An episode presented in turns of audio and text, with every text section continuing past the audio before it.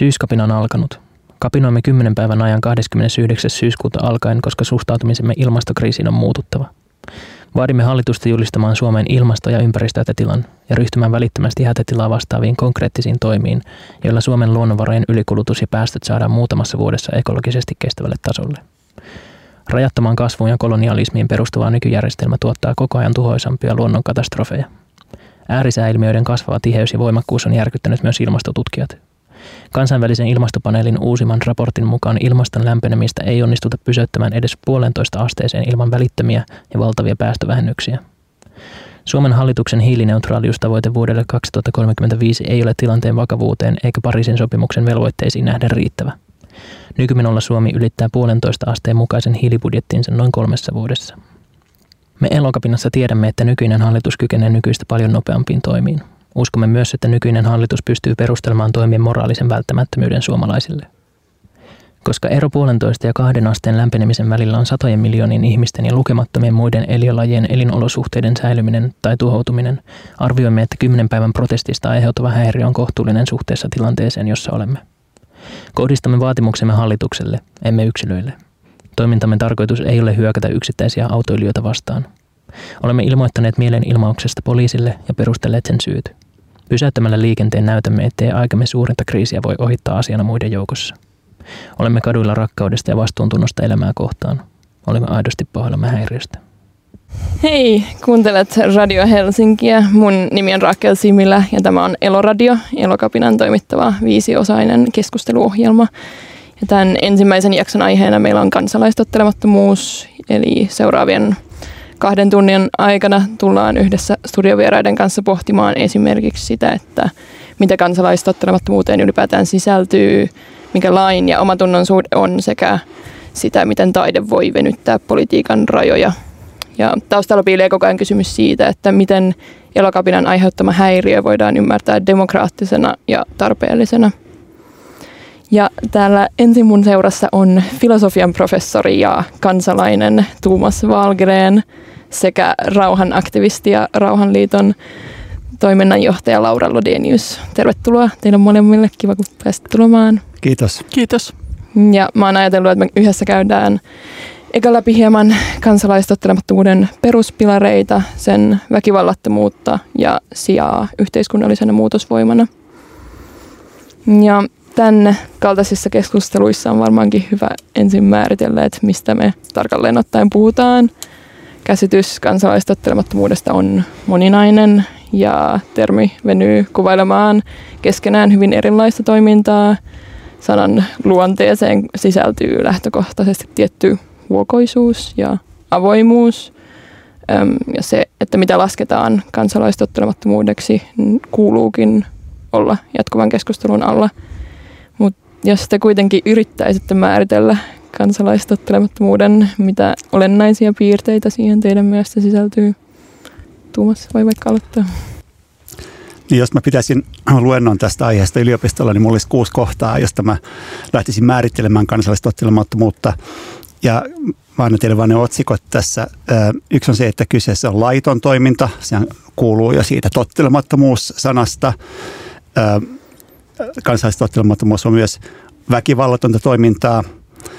Se kolmas piiri on se, että se on julkista toimintaa. Tämä on asia, joka ei tuo esille niin voimakkaasti, mutta on tärkeää ainakin mun näkemyksessä kansalaistottelemattomuudesta, että, että ei tehdä asia, asioita salassa, vaan tehdään julkisesti se, mitä tehdään. Tärkeää on myös, että kansalaistottelemattomuus on viimeinen keino, mitä käytetään silloin, kun muut keinot vaikuttaa yhteiskunnan kehityksen on käytetty loppuun. Mm, ja siinä on hyvin keskeistä kansalaistottelemattomuudella on vetoaminen yhteisiin eettisiin tai moraalisiin normeihin. Eli lähtökohtana on se, että, että ollaan yhteiskunnan niin vastuullisia jäseniä, halutaan toteuttaa niitä yleisesti hyväksyttäviä tai hyväksyttävissä olevia eettisiä periaatteita, joita yhteiskunta väittää tavoittelevansa tasa-arvoa, luonnon kunnioitusta, ihmisten oikeuksia. Eli vedottaa näihin periaatteessa sanotaan, että se nyt, nyt tapahtuu, se mitä vastaan protestoidaan on osoitus siitä, että yhteiskunta ei omia perustavia moraalisia normeja toteuta. Eli tämä vetoaminen yhteisiin perustaviin moraalisiin periaatteisiin on viides piirre. Ja kuudes on se, että, että kansalaistottelemattomuus on vetoomus koko yhteiskunnalle, että asioita muutetaan. Siinä ei kuvitella, että, että asiat muuttuu sen kautta, mitä tehdään, vaan kuvitella, että tämä kansalaistottelemattomuustoiminta voi herättää kaikki ihmiset muuttamaan niitä asioita, joita tässä tuodaan esille. Eli nämä, nämä kuusi piirrettä, niin silloin on tekemisissä kansalaistottelemattomuuden kanssa. Mm. Kustakin voi sitten vääntää ää, aika pitkäänkin, mitä nämä tarkoittaa, mutta, mutta tässä olisi mun listani. Joo, tähän oli aika ytimekäs vastaus. Onko sulla Laura vielä jotain tähän lisättävää tai vaikka jotain, mitä sä haluaisit laajentaa tähän alkuun noista? No tässä Tuumas otti hyvin nämä keskeiset asiat. Ehkä se, mitä me rauhajärjestöissä useasti ikään kuin alleviivataan, kun kysytään sitten, että no minkälaista, niin minä tuosta nostaisin sen ikään kuin, se on meille tärkeää, että se on aina väkivallatonta, että ihminen ei niin kuin esimerkiksi tee pahaa toiselle ihmiselle siinä, eikä haavoita ketään, eikä lyö tai, tai, tai tee väkivaltaa sillä lailla niin kuin toisia elollisia kohtaan siinä. Ja sitten se toinen, mitä me nostetaan aina esille, on se, että toimitaan omilla kasvoilla, että se on sillä lailla julkis, niin kuin Tuumas sanoi julkista, että ikään kuin se ei ole salamyhkästä eikä ikään kuin ää, että kannetaan vastuu, että ollaan valmiita myös sitten, se ikään kuin tuo siihen sitä voimakkuutta, että on valmis myös menemään sitten kantamaan niitä seurauksia, jolloin ihmiset, jotka Joo, ää, seuraa, niin tajuaa, että tämä ihminen on valmis sitten saamaan myös sen rangaistuksen.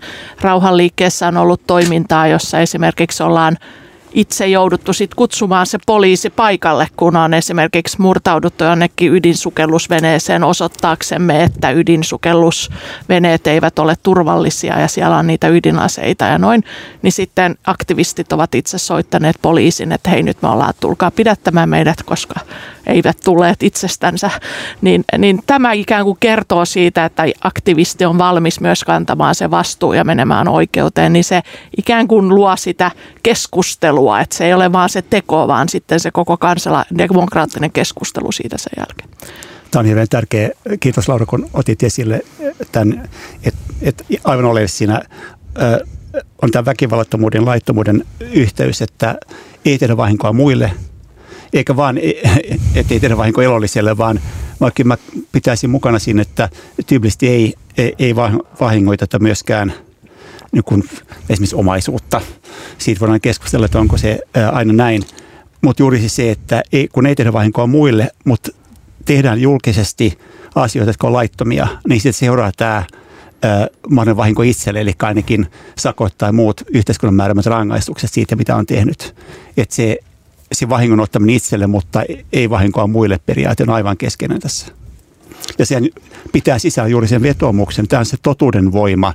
Siis kansalaistottelemattomuus modernissa yhteiskunnassa on, on niin historiallisessa perspektiivissä yksi Satyagrahan, tämän kannallinen käsite totuuden voimasta, mutta yksi niin kuin, totuuden voiman ilmenemismuoto, että ihmisillä on jotain uskomuksia, mitä ne pitää niin kuin keskeisenä itselleen pyhinä tavallaan.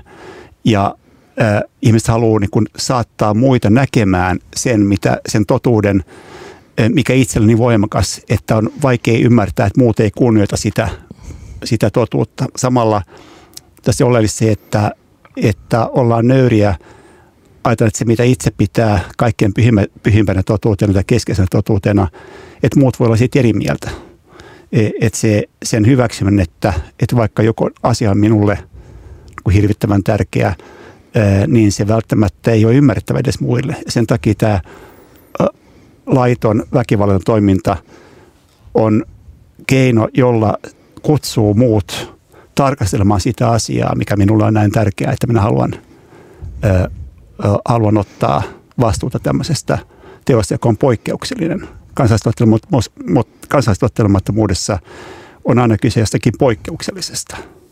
Joku kuilu avautuu sen välillä, mitä minä pidän kaikkein tärkeimpänä ja se, mitä tapahtuu todellisuudessa. Kun tämä kuilu on iso, niin silloin tarvitaan jotain erityistä, jotta saa ihmiset kiinnittämään katseensa ja huomioon siihen kohtaan, mikä on minulle ja mun kavereille niin, niin kuin mielettömän tärkeä. Että katsokaa tätä, vetoan teihin, katsokaa tätä, voimmeko jatkaa näin. Se on niin se viesti, mikä, mikä sieltä usein tulee. Joo. Um, Tuosta väkivallattomuudesta, niin se voidaan ymmärtää just moraalisena valintana, jossa aktiivinen väkivallasta kieltäytyminen kumpuaa omatunnon kuuntelemisesta ja hyvän tavoittelusta. Ja sitten toinen tapa nähdä väkivallattomuus on ymmärtää sitä strategisesti äm, hyvin toimivana tekniikkana.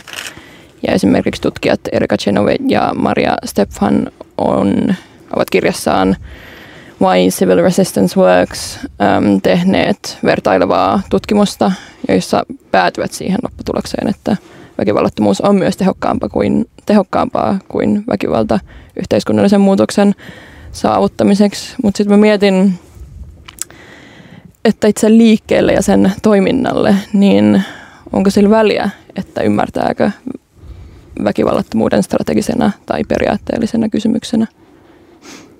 Se voi olla, että Tuumaksella on joku erittäin viisas vastaus tähän. Mutta täytyy sanoa, että tämähän on asia, jota esimerkiksi rauhanliikkeessä on varmaan pohdittu ihan sieltä alkuajoista lähtien, koska, koska rauhanliikkeeseen tulee ihmisiä joko sen kautta, että heillä on joku niin vahva eettinen vakaamus, että he ajattelee, että, että rauha ja esimerkiksi juuri väkivallattomuus, että että, että ne on niin suuria arvoja tai on uskonnollinen vakaamus, että pitää kääntää toinen poski ja ei saa tappaa. Mutta sitten on aina ollut myös se puoli rauhanliikettä, joka on ajatellut, että väkivalta on vaan liian kallista ja liian järjetöntä ja tuottaa ikään kuin negatiivista tulosta suhteessa väkivallattomuuteen. Että nämä kummatkin, sekä tämä ikään kuin elämänkatsomus, eettinen, moraalinen valinta on olemassa monen taustalla, miksi tulee mukaan toimintaan, kun sitten myös tämä ihan tämmöinen ikään kuin maallisen rauhanliikkeen ajatus siitä, että armeijat ja väkivaltakoneisto ja kaikenlainen väkivallan käyttäminen on vaan jotenkin niin kuin ihmiskunnalle haitallista ja siksi valitaan ikään kuin väkivallaton tie. Niin, niin tota, nämä on kummatkin olemassa ja, ja, ja tota, mun mielestä ne on itse asiassa ää, Mä, mä oon ehkä kuulun itse niihin, jotka on tullut rauhanliikkeeseen siksi, että ajattelee, että se on strateginen, että, että minusta väkivallan käyttäminen on järjetöntä ja että on paljon parempi käyttää muita keinoja niin kuin saadakseen tavoitteita läpi. Mutta mä kyllä tunnen suurta, mä luulen, että ne on voimakkaampia ne ihmiset, joilla myös se on se jotenkin oma vakaamus, että he myös ikään kuin itse ajattelee haluavansa tulla niin hyviksi ihmiseksi, että he ei koskaan omassa elämässänsä käytä ajattele. Nyt on just menossa elokuvateattereissa ää, elokuva Ant Pekurisesta, joka oli siis aseista kieltäytyjä, joka loppujen lopuksi ammuttiin, koska hän ei suostunut edes sodan aikana käyttä, pitämään asetta, niin onhan se valtavan vahva viesti, että ihminen on niin eettinen omassa ajattelussansa, että on valmis kuolemaan niin, niin tota, kyllä semmoiset, se on niin kuin vahvaa viestintää, mutta itse ehkä olen kuitenkin aina tullut tähän rauhanliikkeeseen ehkä enemmän ajatellut, että se on strateginen, mutta Tuumaksella tähän on varmaan paljon viisaampi. Laura on, on, on viisas, mutta kyllä mä näen niin valtavan eron siinä. Siis mä, jos Laura sanoi, että väkivallan käyttö on semmoista järjetöntä, niin, niin silloin mä en ole varma, että kuinka – kuinka taktinen se sitoutuminen väkivallattomuuteen silloin sun tapauksessa on. pikemminkin voisi sanoa näin, että, että se että ylipäätään arvioi väkivaltaa niin kuin sen järkevyyden näkökulmasta on vaikea päätyä siihen, että, että väkivallan käyttö olisi järkevää. Siis tämä on mun kanta, että järjen ja väkivallattomuuden välillä on sisäinen yhteys, mutta se on kiistanalaista. Mä olen kuulun siihen siipeen tätä rauhanliikettä ja, ja ympäristöliikettä katsoo, että sitoutuminen väkivallattomuuteen on ensisijaista ö, suhteessa siihen tavoitteeseen, mikä meillä on. Eli jos enemmistö ihmiskunnasta haluaa tuhota planeetan, niin mun tehtävä ei ole, ei ole taistella tätä enemmistöä vastaan väkivallalla tai sillä niin kuin tehokkaammalla mahdollisella keinolla, vaan mun tehtäväni on yrittää – kertoa ihmiselle, miksi olen eri mieltä ja miksi maapallon suojeleminen ja elämän suojeleminen, kärsimyksen lieventäminen, nöyryyden vähent- nöyryttämisen vähentäminen, miksi ne on arvokkaita tavoitteita ja miksi planeetan tuho, tuhoaminen on huono tavoite. Tai sen riskin ottaminen, että bla bla. Eli kyllä mä, että jos ihmiset haluaa jotain muuta kuin minä, niin, niin en mä oikeastaan halua käyt, pakottaa heitä toimimaan toisin tai o, o, en mä halua olla niin ovela, että mä huijaan heitä toimimaan jollakin toisella tavalla, vaikka mä herättää ihmiset niin kuin arvioimaan mun kantaani ja olemaan, jos mahdollista, niin kuin lähentämästä kantaa ja olemaan mukaan samaa mieltä sitten lopulta ehkä, tai mä opin heiltä jotakin. Eli en näe, että väkivallan toiminta olisi strategisesti perusteltavissa, vaan, vaan kyllä se on, on kumminkin ylempi periaate kuin mikään tavoite, jonka, e, jonka puolesta voi yrittää mahdollisimman tehokkaasti toimia. E, tämä tietysti on jokaisen kansalaisliikkeen sisäinen keskustelu. Nelson Mandela Etelä-Afrikassa oli sitä mieltä, että Gandhin väkivallaton vastarinta on ihan hyvä idea, mutta silloin jos se ei toimi, niin se käyttää väkivaltaa. Mä olen eri mieltä tästä. Että väkivallan käyttö ei ole ö, sallittu keino mun maailmassani. Mä mun täytyy nyt lisätä tuohon, siis kun mä mietin aina useasti näitä hyviä vapautustaisteluita, mitä ollaan nähty historiassa, niin kyllähän mun ajatus on se, että aina ollut, että se väkivalta melkein aina kääntyy itsensä vastaan. Joten niissä liikkeissä, jossa on esimerkiksi Nelson Mandela liikkeessä, niin me tiedämme, että siellä väkivaltaa käytettiin myös omia kannattajia ja että tavallaan se että kun sä hyväksyt sen väkivallan käytön ikään kuin taktisena, että juuri mm. näin strategisesti, että nyt käytetään, niin melkein aina se ikään kuin kääntyy itseänsä vastaan. Että on hirveän vähän vapautusliikkeitä, jotka ei ole sitten joutunut myöhemmin kärsimään itse hirveän paljon siitä väkivallasta, joka on kääntynyt heitä vastaan. Että siinä mielessä, että mä jälleen kerran palaan tähän mun rationaliteettiin, että mä ajattelen, että siinäkin tapauksessa väkivallan käyttö on ollut järjetöntä Joo. tai sen valitseminen ikään kuin keinoksi.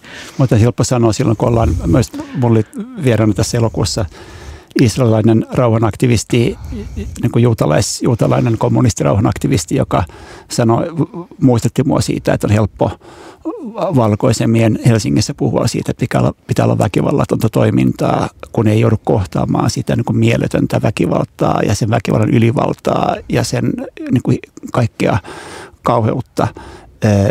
Eli kyllä mä pitää niin kuin tässäkin nöyrä, että monet ihmiset, jotka on todella pulassa – ja käyttää väkivaltaa, niin, niin, se, niin kuin viimeisenä tai ainoana keinoina, minkä keksii, niin, niin se on niin kuin ymmärrettävää, herättää minussa usein sympatiaa, mutta ei, se ei tarkoita sitä, että mä näkisin, että se on niin kuin hyväksyttävää tai viisasta. Joo. Um, väkivaltahan ei ole pelkästään fyysistä. Um, se esiintyy myös emotionaalisesti ja kielellisesti. Niin mä mietin, että kun väkivallattomuuskin voi olla pakottavaa, niin miten erottaa väkivallan väkivallattomuudessa näissä tilanteissa? Tähän, tästä on paljon mietittiin silloin aikoinaan, jos osa kuulijoista muistaa sen ajan, kun oli eläinoikeusaktivistit, oli kovin aktiivisia ja, ja tehtiin iskuja ikään kuin kettutarhoille – niin siellä syntyi semmoinen pelon ilmapiiri, että vaikka he eivät siis sinänsä käyttäneet varsinaisesti itse väkivaltaa, niin se, että oli, tultiin yön pimeydessä ja oli maskit naamalla ja, ja, ja tavallaan uhattiin elinkeinoa, niin se tuotti semmoisen niin kuin pelon ilmapiirin. Ja ehkä joissakin muitakin oli tämmöisiä tapauksia Suomessakin ollut ja ollaan keskusteltu, jossa ikään kuin väkivallattomaksi tarkoitetut keinot ja liikkeet – kuitenkin on mennyt sille rajalle, että ihmiset, jotka on ollut siinä vastassa, ovat pelänneet. Ja, ja, ja kyllähän poliisikin on tietenkin ihminen, että kun oli ne Göteborgin mielenosoitukset globalisaatio vastaiset mielenosoitukset, jotka sitten päättyivät 2003, huonosti. Niin, niin tota, ehkä siinä mentiin jo sillä rajalle, että siellä tuotiin semmoista niin kuin pelon ilmapiiriä ikään kuin kummaltakin puolelta, joka aiheutti semmoista ketjureaktiota ja lisää väkivaltaa. Että silloin minä ainakin itse mietin aika paljon näitä, että se ei ole vaan se fyysinen väkivalta, vaan että ne ihmiset, jotka ottaa väkivallattomat keinot ja aktiivisen kamppailun, niin pitää paljon miettiä sitä, myös sitä, millä lailla kommunikoi ja miten ikään kuin ei uhkaa henkisestikään vastapuolta, jos vastapuolesta saa puhua. Mutta. Mä en ole ihan siinä mukana, että etteikö väkivallattomuutta voisi tunnistaa. Siis se, että pidättäytyy toisen pakottamisesta on tietysti kun hankala tarkkaan määritellä, mutta kyllä sen niin kuin ihminen tunnistaa, että, että tekeekö vahinkoa muille. Ja me oltiin Lauran kanssa oltiin Göteborgissa 2003, eikö ollut syyskuussa Göteborgin mielenosoituksissa, missä ensimmäistä kertaa 70 vuoteen Ruotsissa poliisi käytti niin aseita ampui mielenosoittajia kohtaan. Siinä oli taustalla se, että osa meidän porukasta heitti poliisia kivillä.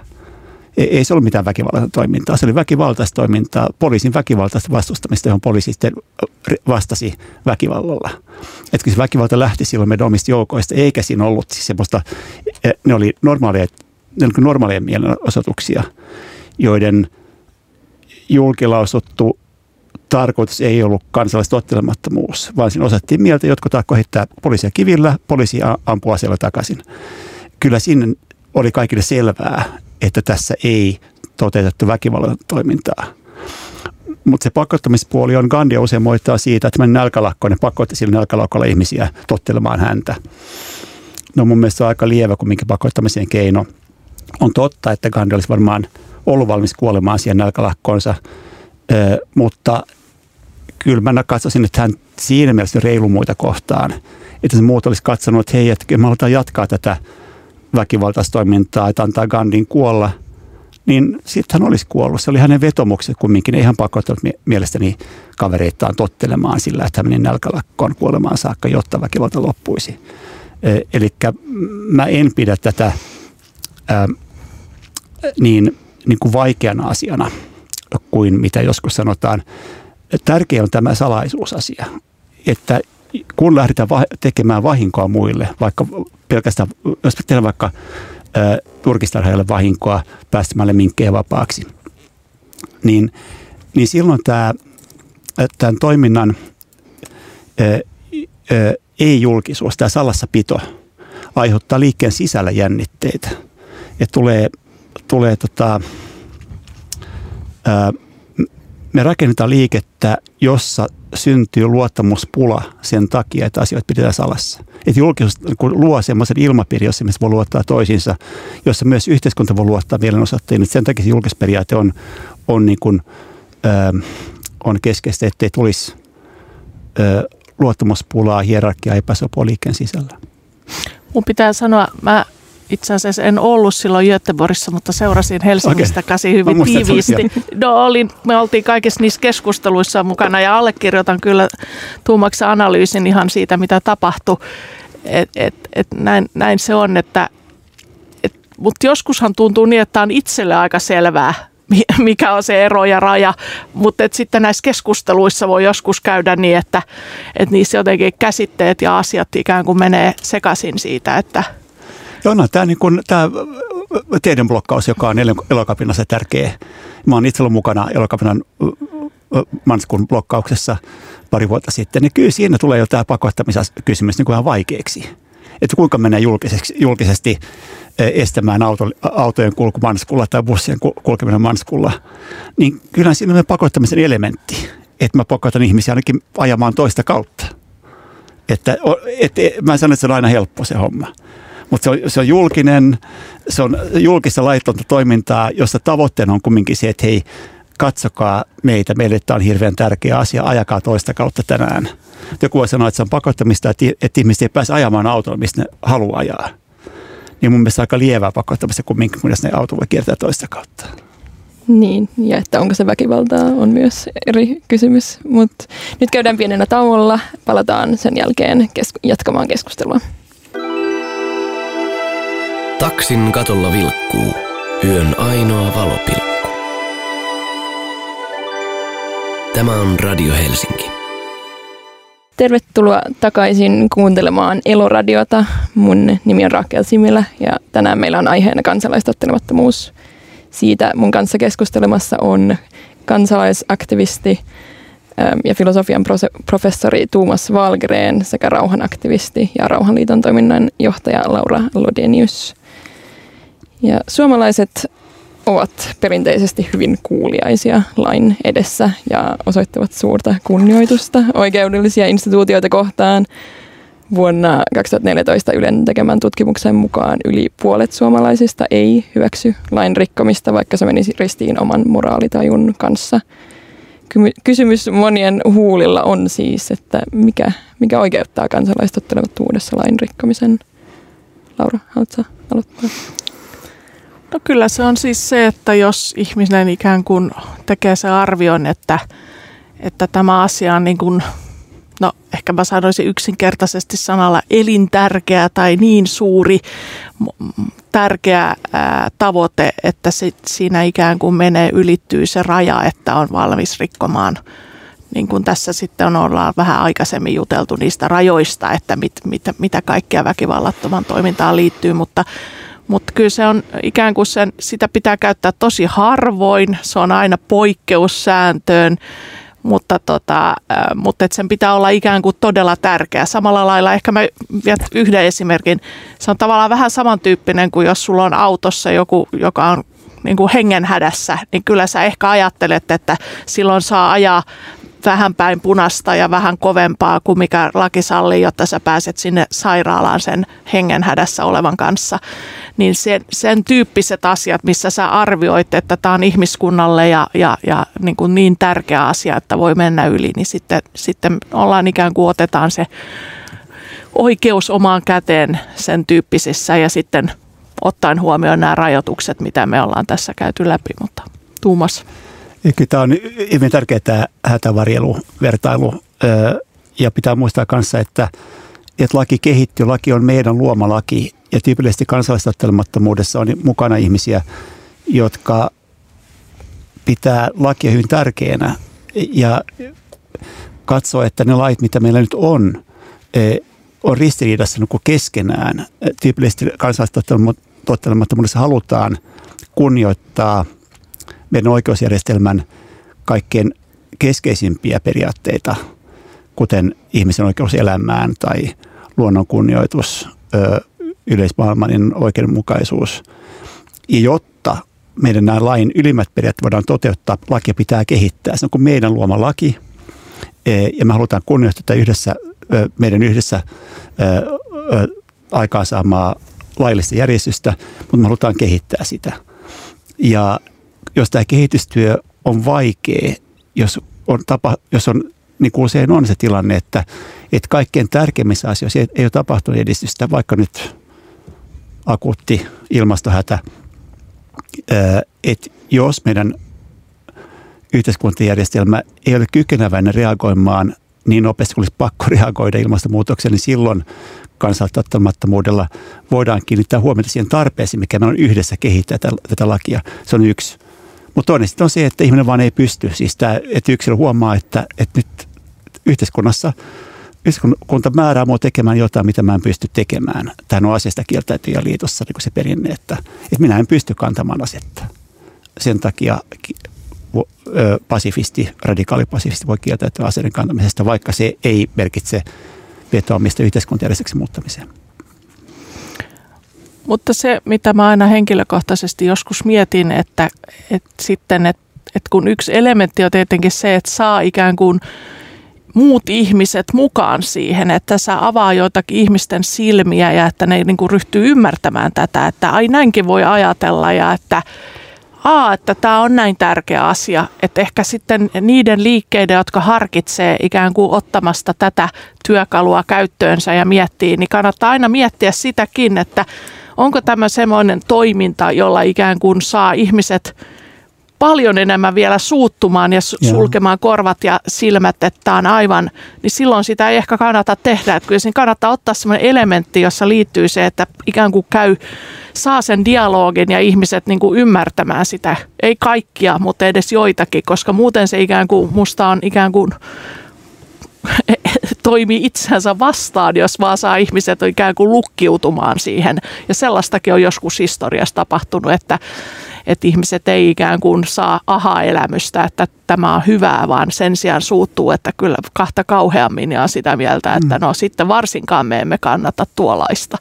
Että, että nämä on aina sen takia kaikkien kannattaa ehkä todella vahvasti ikään kuin pohtia sitä ennen kuin ottaa tämän keinon käyttöön ne on kauhean kuva, jos vaikka Natsi-Saksassa 40-luvulla nämä Schollin sisarukset jakoi Münchenissä vissiin lentolehtisiä vuonna 1941 tai jotain sitä vastaan, että juutalaisia poltetaan kaasukammioissa tai tapetaan kaasukammioissa, niin, niin silloin siellä ei ollut sellaista viestiä, että, että hei, että, että meillä on joku, joku parempi idea, miten nämä hommat hoidetaan, vaan silloin vaan se viesti, että, että näin ei voi olla. E, mutta usein, vaikka nyt ilmasto oikeudenmukaisuusliikkeessä, niin mielestäni on tärkeää, niin kuin se mitä Laura sanoi, että, että ympäristöliikkeen ja ilmasto oikeudenmukaisuusliikkeen tehtävä on sanoa, että näin ei voi jatkaa, mutta sen tehtävä on myös kutsua mukaan keskustelun siitä, mitä sitten voidaan tehdä. Ja siinä mä ajattelen, että, että tämmöisen totuudenvoima, voiman varaan rakentuvan kansalaistoiminnan niin kuin tehtävä on myös olla mukana niin kuin luomassa esimerkillistä toimintaa, näyttää, että hei, että nämä asiat semmoisia, mitä me voidaan yhdessä tehdä. Me voidaan, me voidaan tota, sulkea nämä voidaan käyttää vähemmän sähköä, me voidaan sulkea nämä fossiilipoltolaitokset, me voidaan ennallistaa soita, me voidaan siirtyä, siirtyä tota hiilijäsitovaan maatalouteen. Me voidaan olla mukana tekemässä työtä sen eteen, että, että nämä siirtymät toteutuu me voidaan auttaa ihmisiä toteuttamaan niitä siirtymiä, jotka on välttämättömiä. Me voidaan kutsua ihmisiä mukaan keskustelemaan näistä meidän ja muiden hyvistä ideoista, miten tämä muutos tapahtuu. Eli mitä enemmän on kyse siitä, tarvitaan yhteiskunnallisia muutoksista. Tärkeämpää on, että kansalaistottelemattomuus on kutsu mukaan pohtimaan rakentavia ideoita ja se on kutsu mukaan toteuttamaan niitä rakentavia muutoksia, eikä vaan protestoimaan sitä, mikä on väärin. Hyvin suunnatuilla lain pistorikkomuksilla on historiallisesti voitu osoittaa tietyn pykälän järjettömyyden ja näitä, näin saada juuri se yksittäinen laki kaatumaan. Esimerkiksi Rosa Parks ja Montgomeryn bussilakot on esimerkki tämän kaltaisesta järjestelmällisestä lain rikkomisesta. Ja toinen hyvä esimerkki löytyy Ruotsista, jossa homoseksuaalisuus luokiteltiin vielä vuoteen 1979 asti sairaudeksi ja kahdeksan vuoden tuloksettoman kampanjoinnin jälkeen niin aktivistit ottivat uudet keinot käyttöönsä ja päättivät seurata tätä terveysviranomaisten säädöstä sen loogiseen päätöspisteeseen asti. Että he valtasivat sosiaalitoimiston tilat ja viranomaisille tuli soitto, että hei, mulla on vähän homoseksuaalinen olo tänään, ähm, tarttisin sairaslomaa. Ja aika nopeasti kävi tietenkin ilmi, miten hullunkurinen tämän kaltainen laki on. Ja kahden kuukauden jälkeen niin sairausluokitus poistettiin. Ja nämä kaksi esimerkkiä on mielestäni oiva tapa osoittaa lain nurinkurisuus ja epäloogisuus. Mutta ympäristökysymys on kuitenkin luonteeltaan hyvin erilainen kuin tämän tyyppinen yksittäinen hiertävä pykälä se, että mitä oikeastaan vastustaan, on hähmäsempää ja kriisi kytkeytyy perustavanlaatuisesti erinäisiin hierarkisoiviin valtajärjestelmiin. Äm, on, on kuitenkin aika vaikeaa osoittaa mieltä yleisen oikeudenmukaisuuden puolesta tai esimerkiksi niin sanottua järjestelmää vastaan. Mm, mitä erityispiirteitä näette, että juuri ympäristön puolesta taistelevilla kansan, kansalaisliikkeillä on, ottaen huomioon vastustettavan kohteen laajuuden ja monimuotoisuuden. Ja sitten erillinen kysymys on, että tuleeko teille näin suoralta kädeltä mieleen jotain sokeita kohtia Suomen ympäristölainsäädännössä, joihin olisi hyvä kääntää valonheitin? Tuomas, voit aloittaa. No se on totta, että, että niin kuin mielikuvitus on politiikassa niin kuin usein hirveän tärkeää, että se, että jos löytää niin kuin semmoisen symbolisesti semmoisen kipupisteen tai semmoisen jutun, joka saa ihmisille aha-elämyksiä, niin sehän sitten on se juttu, niin kuin Gandhin suolamarssi vuonna 1930, joka sai niin kuin, käänsi niin kuin sen Vintian vapausliikkeen dynamiikan niin, että Intiasta voittaja tuli vapaaksi, niin siinähän Gandhi lähti niin kuin, ää, britit oli, oli määrännyt ää, ver, suolan verolle ja kielsi sitten intialaisia valmistaa suolaa itse. Sikandi meni, meni, meni valmistamaan suolaa niin merivedestä itse. E, että se pinch of salt, se suolahyppynen, joka sitten kaatoi brittien vallan Intiassa niin kuin esimerkki semmoista toiminnasta, jossa niin kun joku yksittäinen teko, joka protestoi yhtä lakia vastaan, tuo esille sen koko järjestelmän järjettömyyden e, e, ja, ja, ja niin kuin pakotti näkemään, että näin ei voi jatkaa. Kyllähän Suomessa Kojärvi liikeessä, mä olin mukana nuorena, ää, oli kanssa liike, joka onnistui. Ää, me mentiin rakentamaan patoja ää, yhteen paikkaan, missä järveä kuivatettiin. Se oli Suomen, oliko seitsemän, seitsemäksi tärkein, ää, tärkein tota, lin, ää, kosteikko, jota kuivatettiin, jotta saataisiin lisää peltoalaa jonnekin. Ää, eihän se kohde ollut, se oli tärkeä kohde itsessään. Mutta se, että Kojelviliike tuli merkittäväksi, johtui siitä, että se että ylipäätään haluttiin herättää ihmiset näkemään, että niin kuin meidän, meillä on vika meidän tärkeysjärjestyksessä, että luontoa oli liian vähän ja, ja tota, tehomaataloutta tai tehotuotantoa ää, liikaa palvotaan. Eli tämä teko oli sillä symbolinen, että, että Kojärveä suojelmalla haluttiin – muuttaa meidän käsityksiä yhteiskunnallisen kehityksen tärkeysjärjestyksestä. Me onnistuttiin siinä. Se sai ihmiset heräämään näkemään ympäristöasiat eri tavalla kuin aiemmin. Mm, Suomessa nyt mielestäni se asia, tai kaksi asiaa, jotka vaatisivat mielestäni ympäristöliikkeen paljon suurempaa huomiota kuin mitä on saanut. Yksi on hävittäjähankinnat. On hirvittävä elää maassa, jossa eduskunta hyväksyy vähin äänin, vähemmän protestiäänin hävittäjähankinnat Suomen puolustus, puolustuksen voimaksi. Sehän merkitsee varojen sitomista, mutta myös meidän mielikuvituksen sitomista niin kuin väkivaltaiseen maanpuolustukseen, kalliiseen väkivaltaisen ratkaisun, joka on niin kuin ilmiselvästi järjetön. Ja siinä on muistaa, että, että lentoliikenteen päästöistä puolet vissiin maailmanlaajuisesti on armeijan päästöjä, armeijoiden päästöjä, niin kyllähän se on niin hirvittävä asia, että Suomi osallistuu tällä tavalla siihen. Ja toinen Suomen ympäristöliikkeen niin kuin iso tehtävä on Fortumin politisointi. Meillä on valtionyhtiö Fortum, jonka päästöt on puolitoista kertaa Suomen päästöt, ää, hiilipäästöt. Ja se on aivan uskomaton järjetön juttu, että tätä ei protestoida. Ja siinä on taas sitten tämä, tai jos Fortumin päästöihin kiinnittämään huomiota nähtäisi kapitalismin ja ilmastonmuutoksen välinen yhteys, joka olisi semmoinen niin mielettömän tärkeä asia nähdä. Omistajaohjaus on niin kuin oikeastaan mielestä Suomessa vanhanaikaista ja olisi ympäristöllisesti iso tehtävä osoittaa, että, että markkinalogiikalla tämä planeetta tuhoutuu. Ja siinä mielestäni Fortumin Fortumin tota, hiilipäästöt on se kipupiste, johon ympäristöliike voisi kiinnittää enemmän huomiota. Sen takia kyllä sitä on yritetty, mutta ei vielä onnistuttu siinä niin kuin sen luovan ö, ö, konseptin kehittämisessä, joka pakottaisi kaikki näkemään, että hei, että on aivan crazy tämä ö, tilanne, että Suomessa valtio, valtioyhtiö Fortum jatkaa – isoana hi- hiilivoiman tuottajana Keski-Euroopassa. Se, se on mun mielestä siis haastava, kun mä siis ajattelisin suomalaisista kuitenkin kansana, jossa ikään kuin monilla ihmisillä on jonkinlainen luontosuhde. Aika paljon ihmisillä on luontosuhdetta. Ja ihmiset ikään kuin arvostaa ympäristöä ja puhdasta luontoa. Ja kai, et, et ikään kuin se ei ole siitä niin kuin goodwillin puutteesta, joka on niin kuin ongelma mun mielestä.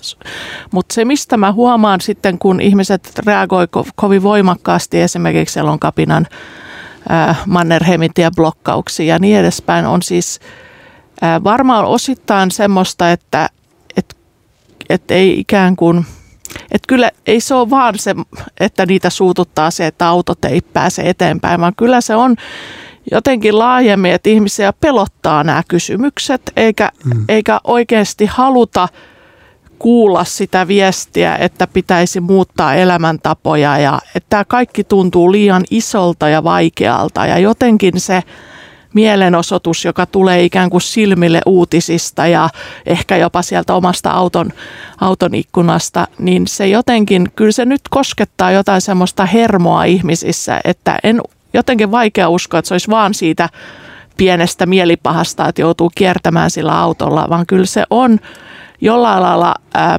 vaikeasti selostettava ihmisille itsellensä, että mitä nyt, mitä elonkapinalaiset haluavat tai mitä ihmiset, ympäristöliikkeet meiltä vaatii ja vaatiiko se juuri minulta jotain, niin silloin se on helpompi jollain lailla ikään kuin vaan suuttua ilmiöön väkivallaton toiminta tai mitä ne nuoret siellä kadulla riehuu tai miten sitä nyt mm. sitten sanoitetaankaan sitä pelkoa.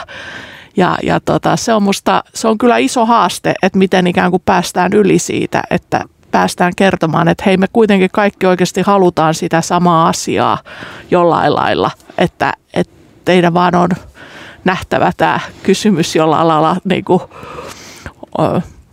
miten nyt kukin sitten oman, oman niin kuin elämän ja valintojen ja äänestyspäätösten ja mistä tukee ja mistä hakee energiansa ja muuta – mutta että jo, ei ole niin kuin, että on paljon tietenkin, kun itsekin on toiminut kansalaisjärjestöissä koko elämänsä, niin, niin miettinyt, että on tämä aika iso, iso niin kuin haaste, että millä lailla sen saada, saada tämä viesti jotenkin eteenpäin. Mm. Ja.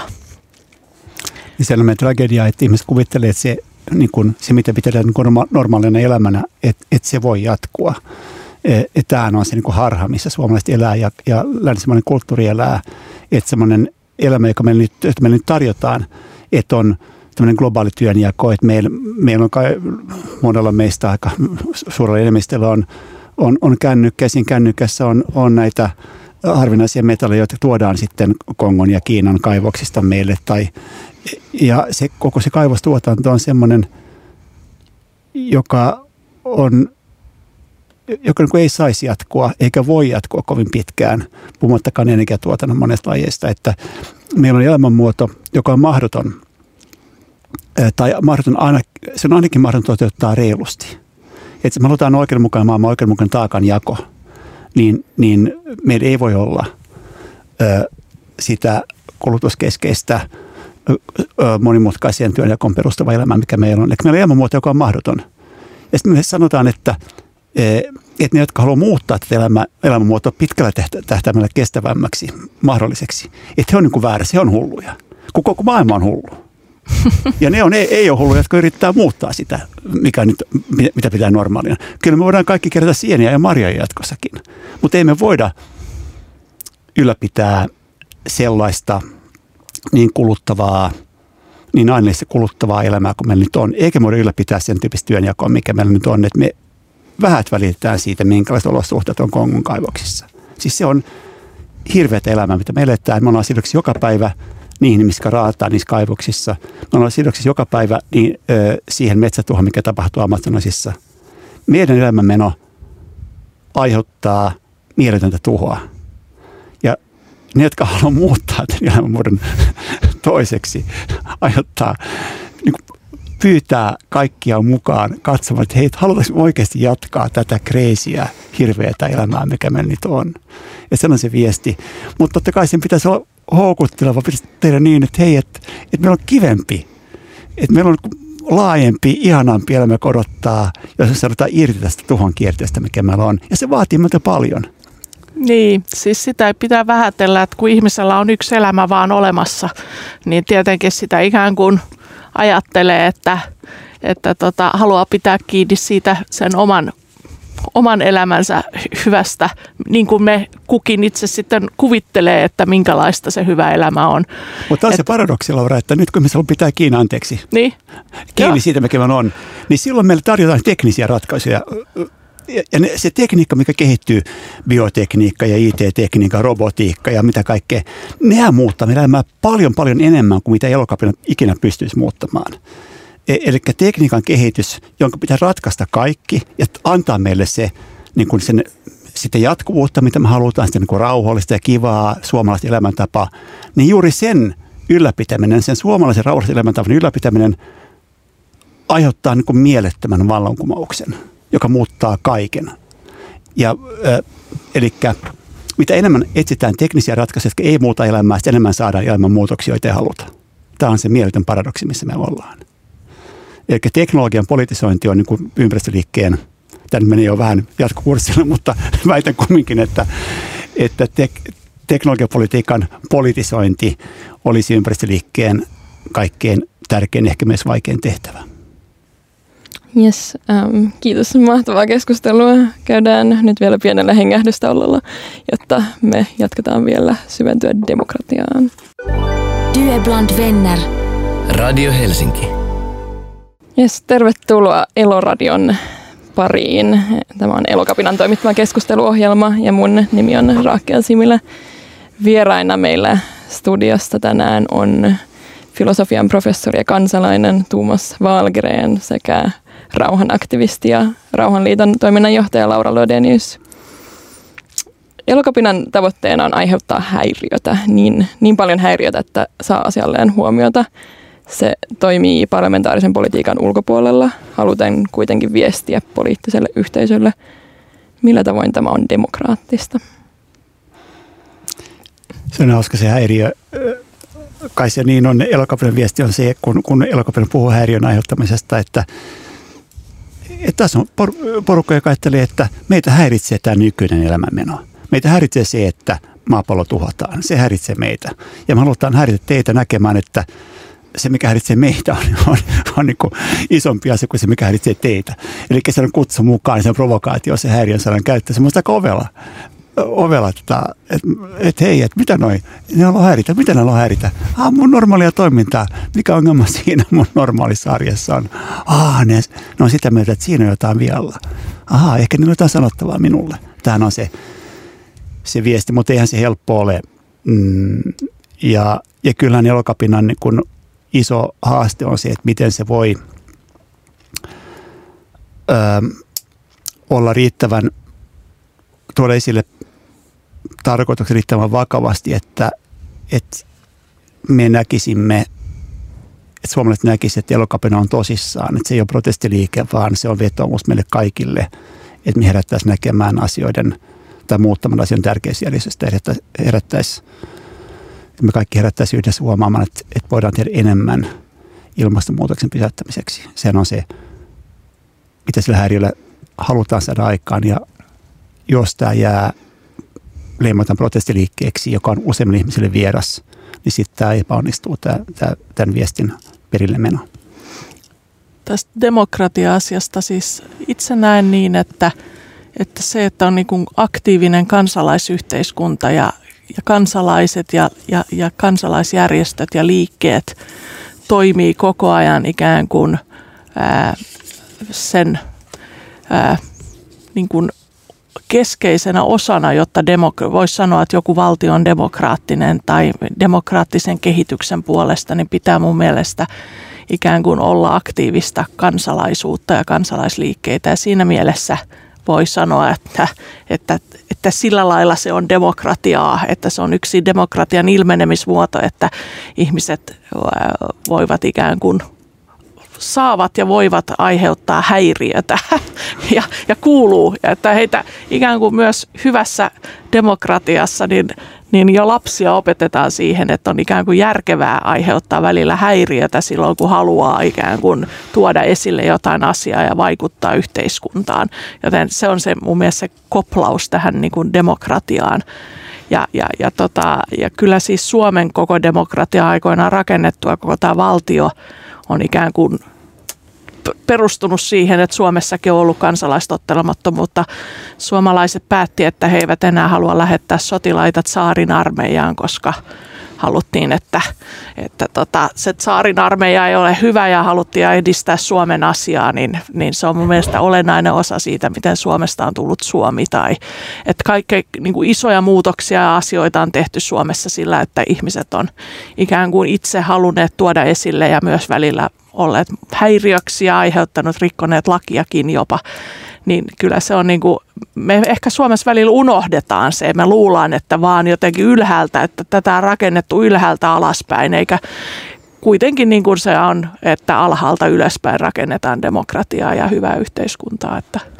Joo, tämä suomalainen historia on kauhean jännä, jännä kirjava, että suomalainen, voi sanoa näin, että, että Suomen itsenäistämistaisteluissa niin suomalainen maan sisäinen eliitti – oli niin kuin johtavassa asemassa kansallistottelemattomuuskampanjonissa niin heitä ylempänä olevaa saarin Venäjän eliittiä vastaan. Että siinä oli alempi eliitti vastaan ylempää eliittiä, joka mobilisoi sitten kansallisia riviä tähän itsenäisessä taisteluun. Tuota, mä palaan tähän demokratiakysymykseen, jonka ää, Raakel asetti. Että tavallaan voisi sanoa, että jokainen mielenosoitus – mikä tehdään ilman, että siihen liittyy tämmöisiä laittomuusaspekteja, niin jokainen mielenosoitus on tavallaan aina häiriö. Se on niin vetomus ihmisiä, hei, että meillä on viesti teille. Me halutaan häiritä teidän normaalia ajattelua. Meillä on tämmöinen, te ette ajatellut tätä riittävästi. Huomatkaa rauhan tai ää, ää, seksuaalivähemmistöjen tai eläinten oikeuksien merkitys. Me halutaan, että me pysähdymme yhdessä katsomaan tätä asiaa silmässä silmään.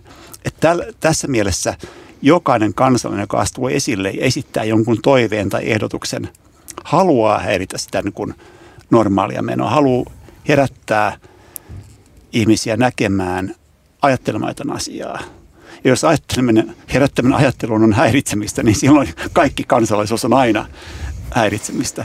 Että on se raja sen välillä, mikä on niin normaali miekkari, mikä on kansalaistottelemattomassa tässä kohtaa aika veteen piirretty viiva. Mutta sehän on... Äh aika useasti ehkä luullaan tai siis unohdetaan, että kun lasketaan, että on parlamentaarinen demokratia ja demokratian parlamentaari ja sitten on tämä, mikä mua on aina ärsyttänyt, tämä sana ulkoparlamentaarinen toiminta, vaikka se onkin, tapahtuukin aika useasti justi ulkona, mutta tota, että et ikään kuin monet ehkä ajattelee, että demokratia on vaan se, mikä tapahtuu eduskunnassa tai kaupunginvaltuustossa ja että se on aina tämmöistä määrämuotoista, että joku on valittu ja jollakin on päätäntävaltaa ja sitten unohdetaan, että demokratia on ikään kuin paljon laajempaa ja, ja, ja sisältää ikään kuin paljon muitakin elementtejä, että, että toki parlamentarismi on tärkeää, mutta se on ikään kuin vain yksi osa tätä järjestelmää. Että. Ja, ja, ja, vielä vähemmän tärkeä osa siis, että kyllähän kaikkein tärkein osa demokratiaa on, on aktiivinen kansalainen, joka miettii yhdessä muiden kanssa, mitä toivoo ja haluaa, mitä pitää tärkeänä. Mun mielestä on kun tärkeä erottelu tämä vallan laadun ja vallan määrän välinen erottelu. Että kun, kun vaaleissa valitaan kansanedustajat tai valitaan kunnan valtuusto, niin silloin valitaan ihmiset, jotka saa käyttää sitä valtaa, mikä on määritelty tietynlaiseksi. Että meillä on vaikka kun, kun ympäristöliike aloitti toimintaa Suomessa, ei ollut ympäristöministeriöä. Koska kukaan ei vielä tajunnut, että voidaan tarvita ympäristöministeriöä. Ja sitten valittiin eduskuntatyyppejä, joilla ei ollut sitä niin työkalua, että olisi ympäristöministeriö, joka arvioisi asioita, tai ei ollut kehitysyhteistyöministeriä. Sitten tuli kehitysmaaliike ja tuli kehitysyhteistyöministeri, oli, tuli ympäristöliike tuli ympäristöministeri, joka käyttää nyt sitä harkintaa, mikä liittyy ympäristöasioihin tai kehitysmaasioihin. Mutta jotta tämmöinen tyyppi olisi, joka voi olla ympäristöministeri, piti ensin olla ympäristöliike, joka sanoi, että hei, että meillä on liian vähän huomiota tässä asiassa. Eli se vallan laatu muuttui ja silloin ne, jotka taistelevat vallan määrässä, voi käyttää valtaa paremmin ympäristöasioissa kuin ennen sitä, että oli ympäristöliike.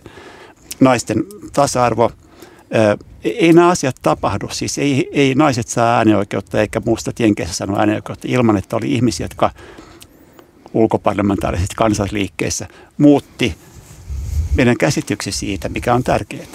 Ja tällä tavalla vapaa kansalaistoiminta on aina se niin kansalaisuus, joka toteutuu vapaana kansalaistoimintana, on aina perustavampaa kuin vaalipolitiikkaa.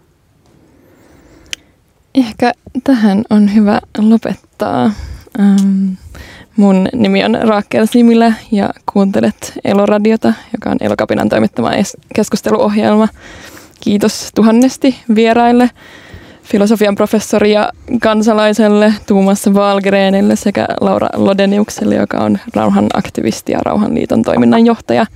Nyt kuunnellaan hieman musiikkia ja sen jälkeen paneudutaan syvemmälle juuri elokapinan harjoittamaan tottelemattomuuteen sekä keskustellaan taiteen mahdollisuuksista avartaa kansalaisaktivismia. Kiitos. Kiitos.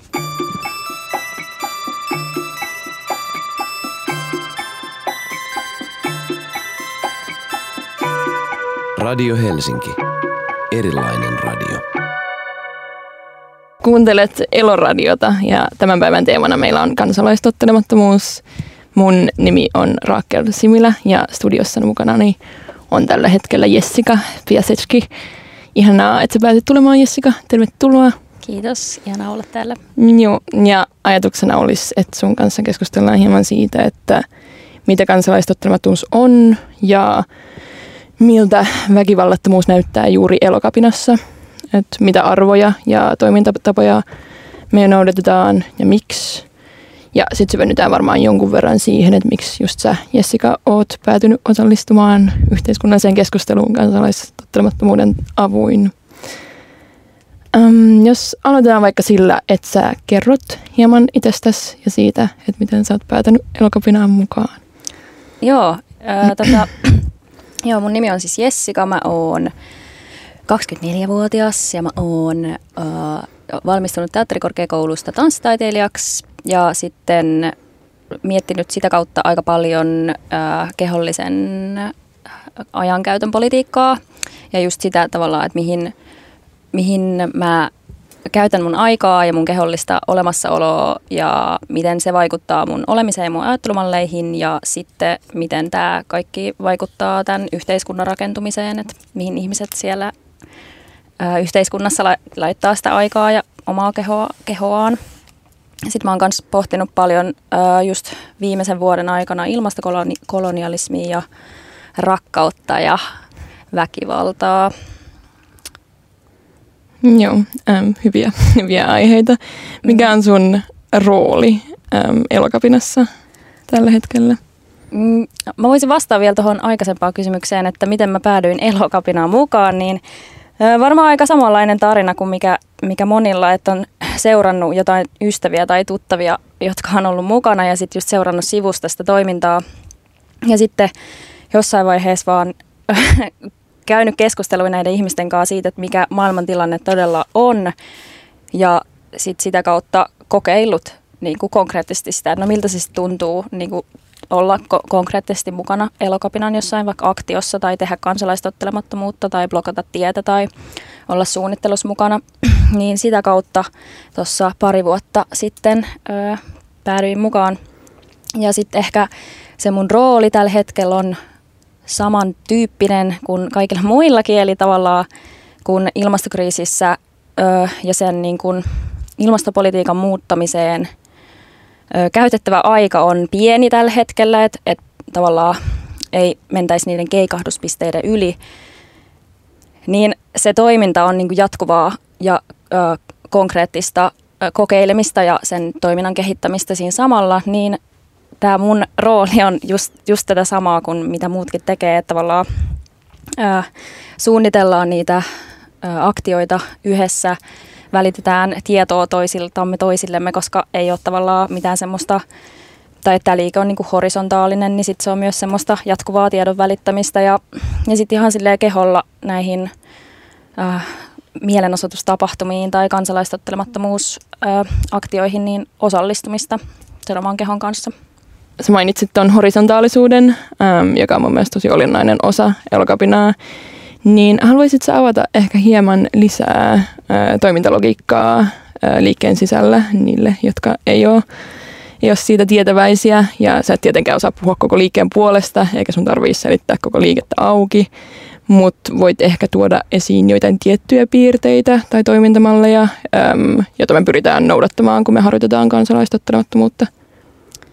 Joo, kyllä. No siis ainakin tota, kun haluaa perehtyä tähän, ö, tähän kansalaistottelemattomuuteen ja miten tavallaan päästä messiin, niin ihan ekaksi ö, suositellaan käymään koulutus, joka sisältää paljon hyvää informaatiota ja keskustelutilaa si- sille, että mikä on, mitä on väkivallattomuus, ö, mi- miten poliisin kanssa toimitaan, mitä, mitä lakiasioita tähän toimintaan liittyy ja sitten vielä antira- antirasistisia merkityksiä ja linkkejä tavallaan, mitkä linkittyy, linkittyy tähän toimintaan siinä missä muuhunkin yhteiskuntaan.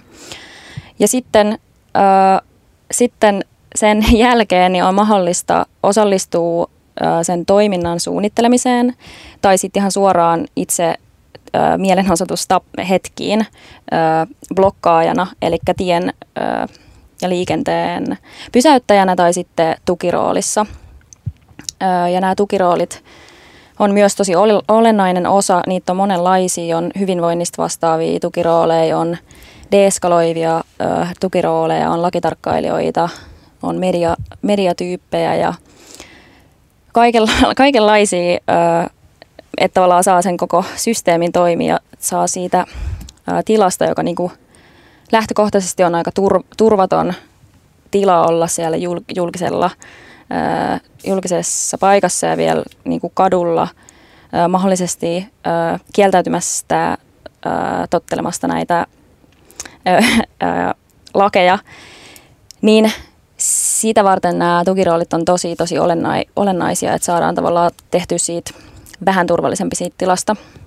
Ja tämä suunnitteluprosessi, miten näihin tapahtumiin päädytään, on, on demokraattisen päätöksenteon ö, ö, tuottamaa. Ja just niin kuin puhuinkin tuosta horisontaalisuudesta ja hierarki, riippumattomuudesta, niin elokapinalle ei ole just johtajaa, vaikka, vaikka sitä hirveästi yritetään etsiskellä. Eli, eli elokapinassa on erilaisia työskentelyryhmiä, jotka vo, saattaa olla just mediaan tai, tai just näihin tukirooleihin tai ää, vaikka kestävään kulttuuriin ja uusiutuvan kulttuuriin tai antirasismiin liittyviä ää, niin työkokouksia, joissa sitten noudatetaan ää, tällaista kaik- kaikki huomioon ottavaa ää, kokouskulttuuria ja prosessointia. Et se on tosi olennainen, olennainen osa elokapinan toimintaa. Ja sitten kans ää, vielä tavallaan viimeistä askeleet siitä, että kun on tullut messiin ja ehkä ollut siellä tapahtumassa mukana, niin näiden jälkeen pidetään purkutilaisuuksia ja yritetään just tehdä itsereflektointia ja, ja keskittyä siihen, että miten tavallaan tästä jatketaan eteenpäin ja jatketaan niin uusiutuvan kulttuurin mukaisesti niin, että kukaan ei pala loppuun myöskään. Jep, tämä on mun mielestä tosi tärkeää ja tosi olennainen osa äm, elokapinaa, että kun väkivallattomuushan on, nähdään yhtenä äm, kansalaistottelemuuden äh, pilarina ja on olennainen osa sitä eetosta, niin itsestä on ollut tosi mielenkiintoista huomata, että miten just elokapinan sisällä äm, noudatetaan tätä väkivallattomuutta esimerkiksi just itsereflektoinnilla, antirasismilla, äm, turvallisen tilan periaatteilla ja siitä, että koko ajan pyritään luoda mukaanottava ja kunnioittava tunnelma, jossa kaikki saa äänensä kuuluviin. Mm, ja nyt ollaan ehkä puhuttu hieman yleisellä tasolla, että mitä elokapina on, mutta mun mielestä olisi mielenkiintoista myös syventyä siihen, että että miten just sä päädyit siihen ää, mukaan ja miten sä, sä koet, että sun oma toiminta on, äm, niin ehkä sä haluaisit vähän, haluaisit vähän selittää sen, että miksi sä itse päädyit juuri kansalaistottelemattomuuteen välineenä, että oot sä koittanut vaikuttaa yhteiskuntaan mu- muilla tavoin ennen, ennen kadulle asettautumista? Joo, siis joo, olen varmaan monet voi samaistua tähän, mutta et, et tavallaan jotenkin se, että et on kontrol, kontrolloinut ja, ja tavallaan ottanut sitä niin kuin vastuuta niin kovasti itse, että on niin kuin miettinyt uudestaan, miten syö, miettinyt uudestaan, miten liikkuu, miettinyt uudestaan, miten työskentelee, miettinyt uudestaan, haluuks lapsia. Tai jotenkin tavallaan se on niin, ne on ollut niin yks, yksilöön kohdistuvia ne ne ajatukset, miten on ajatellut, että, että, että että mä voin vaikuttaa tähän tilanteeseen, tähän ilmastokriisiin. Niin tämä ei ole todellakaan mikään kannustus sille ihmisille, että joo, tee ensin nämä asiat ennen kuin sä voit mennä kansalaistottamattomuuden pariin, vaan nimenomaan mä toivoisin, että, että ihmiset vois suoraan skippaa nuo ajatukset ää, ja tulla siihen ää, toimintaan mukaan, joka oikeasti on se, joka tekisi jonkun muutoksen tähän ilmastokriisitilanteeseen, se, että Suomin, Suomi ylläpitää niin kuin rakenteellista väkivaltaa sen lajeilla, on, on se juttu, mihin, mihin niin kuin kansalaistottelemattomuudessa ja siinä näissä protesteissa niin yritetään vaikuttaa ja mitä yritetään purkaa. Ja sitten kans ehkä niin kuin, kun miettii, tai to, tavallaan just noin niin henkilökohtaisesti jutut, mutta myös silleen voisi kysyä, että, että no miten sä vaikka sun työssä tai, tai ammatissa pystyisit vaikuttaa tähän asiaan ja se on tosi tärkeä kysymys myös, mutta että jos mä mietin, että mä oon tehnyt vaikka jotain äh, esitysprosesseja tai työryhmäjuttuja, niin se on tosi pieni se, se alue, mihin mä pystyn vaikuttaa sille, että, että niin kuin hankitaan lavasteet kierrätettynä tai, tai yritetään vaikuttaa sen e-, esityksen sanoman kautta niin kuin, politiikkaan, kun yleisömäärät on niin pieniä, että, että tavallaan se on, se on mulle tosi yksinkertainen se vastaus siihen, että minkä takia kansalaistottelemattomuus, ja se on just niin kuin nojaa niihin lakipykäliin ö, itsellä, että, että, että valtiolla on Valtiolla on velvollisuus ää, ja vastuu niin kuin ympäristöstä, ää, velvollisuus pitää siitä huolta, se ei tee sitä. Ja kansalaisilla on rikoslain pykälän ää, ehkä viisi mukaisesti niin oikeus ö, olla tottelemat lakiin, jos se estää jonkun ö, vakavamman rikoksen. Ja se vakava, vakavampi rikos on nyt tässä tilanteessa valtion tekemä. Ja tästä syystä mä koen tosi oikeutetuksi tehdä kansalaistottelemattomuutta ja mä koen sen myös just oikeaksi tavaksi käyttää aikaa mun keholla, tai se mistä mä puhuin tavallaan siitä kehollisesta ajankäytön politiikasta, että mä jotenkin, se on, se on sille ka, kaikki mitä voi tehdä, niin oikeasti asettuu sitä väkivaltaa vastaan konkreettisesti omalla kehollaan. Joo, toi on, toi on tosi tärkeää ja ähm, mä tunnistan kyllä hyvin ton, että pääsee kansan liikkeen avulla siirtymään tästä klaustrofobisesta ähm, yksilön vastuusta johonkin kollektiiviseen toimijuuteen, koska kansalaistottelemattomuutta tehdään aina poliittisen ryhmittymän sisällä ähm, yrittäen vaikuttaa laajemmin yleisöön, että se on dialogista ja ähm, yhteiskunnallista. Mm, sitten mua kiinnostaisi tietää ehkä vähän, että näetkö sä itsestä tai sun oman toiminnan sijoittuvan johonkin tiettyyn tekemisen tai ajattelun traditioon, että oot sä vaikka inspiroitunut joistain tietyistä historiallisista esimerkkeistä tai ajattelijoista? Um. Mm. Uh, no siis joo, mulla tulee jotenkin uh, mieleen niin kuin, sanomatta sitä, että vanhemmat ihmiset ei olisi huolissaan tässä tilanteessa. Mä oon jotenkin tosi inspiroitunut, tai oikeastaan toi on ehkä vähän, vähän outo sana valinta tähän, mutta ehkä niin kuin se mun motivaatio tulee nuorista sukupolvista ja tavallaan siitä, myös siitä huolesta, mitä nuoret kantaa ja että oikeasti me ollaan niin kuin menossa sitä elämää kohti, missä me joudutaan, ää, siis mä ennen saa kuvailee, mitä kaikkea, mihin me joudutaan vielä sopeutuu koska se on hirveätä ja se on tavallaan yksi tosi tosi iso moottori, se, se niin kuin nuorten jakama kokemus siitä, siitä kaauksesta ja tavallaan turvattomuudesta myös, minkä niin kuin, tai että se tuntuu myös tosi turvattomalta, että, että nykyiset kansanedustajat, mutta myös ehkä, ehkä joskus kuulee sitä niin kuin myös joltain vanhemmilta ihmisiltä, että, että no en minä täällä silloin enää elä. Ja toi on jotenkin tosi kauhistuttavaa mulle.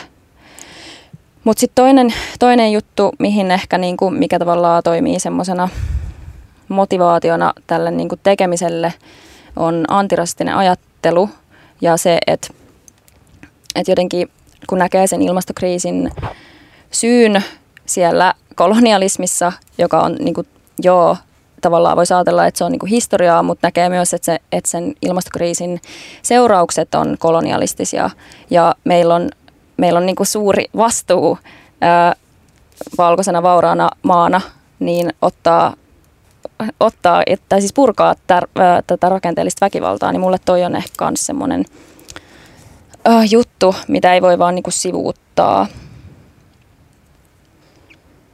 Joo. Joo, se on tosi tärkeää ymmärtää ympäristökriisi aina osana öm, tiettyjen valtarakenteiden joukkiota, öm, jotka kaikki jossain määrin tukee toisiaan. Öm, ehkä kiinnostaisi vielä tietää, että öm, kun sä harjoitat tätä kansalaistottelemattomuutta, niin kenelle sä näet, että sä viestit ja, ja mikä tämä sun viesti on? Ehkä sä ä, oot avannut jotain tätä sun viestiä jo, mutta mä ehkä kun yrittää ymmärtää tottelemattomuutta just poliittisena toimintana, niin, niin onko se yleisö äm, just hallitus vai onko se kansalaiset vai, vai media? Äm, miten sä koet itse tämän? Joo, no siis elokapinan, tai mun näkemyksen mukaan elokapinan mielenosoitukset on suunnattu aina hallitukselle ja just siihen niin kuin, niille valtatahoille, joilla on se valta vaikut, niin kuin muuttaa niitä lakeja, jotka toteuttaa tuhoa ja sortoa ja kuolemaa ja väkivaltaa ja rasismia.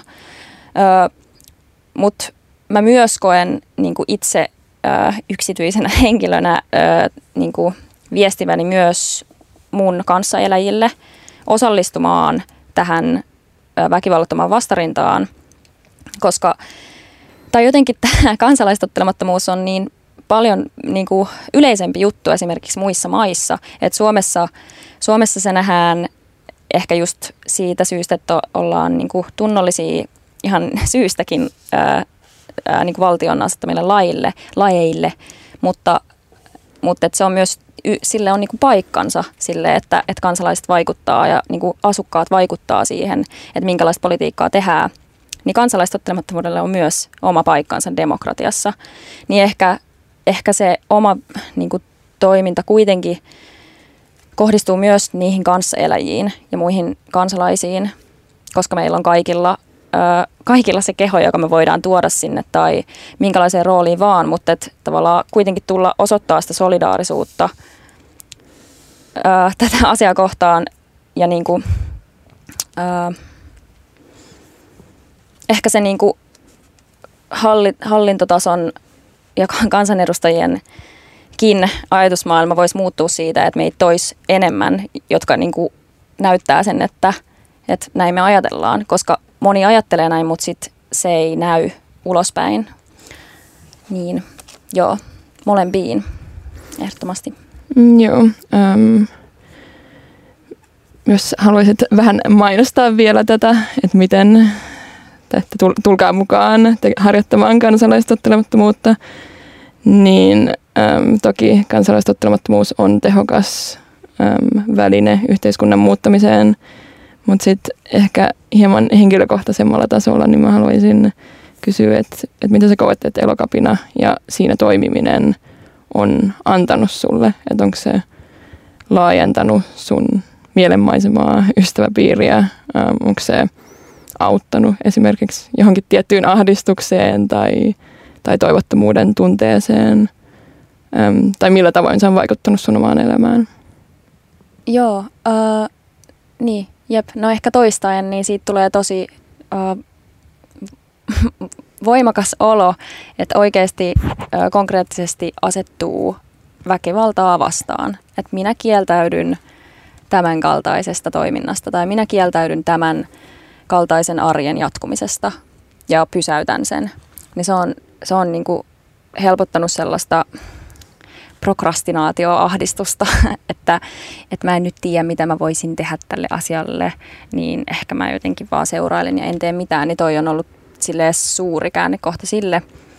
Mutta sitten just tämä elokapinan demokraattinen ja uusiutuvan kulttuurin ja turvallisemman tilan periaatteita ää, noudattava ää, niin kuin prosessikulttuuri on ollut mulle henkilökohtaisesti tosi äh, huojentavaa ja lohduttavaa, että et wow, että sen lisäksi, että me tehdään jotain näin, äh, näinkin radikaalia tai jotenkin ja myös näin vakavaa vaikuttamistyötä, niin me voidaan tehdä se turvallisessa ympäristössä. Kaikki saa äänensä kuuluviin. Öö, me ei tehdä oletuksia ihmisistä. Musta ei tehdä oletuksia. Mä voin mun omia, omaa hyvinvointia kuunnellen niin kuin tehdä sitä hommaa ja olla tekemättä, ottaa taukoa ja pyytää apua. Niin toi on, toi on ollut semmoinen tosi iso juttu, mihin on törmännyt niin kuin ekaa kertaa oikeastaan vasta niin kuin elokapinan kokouksissa ja niin kuin tapaamisissa.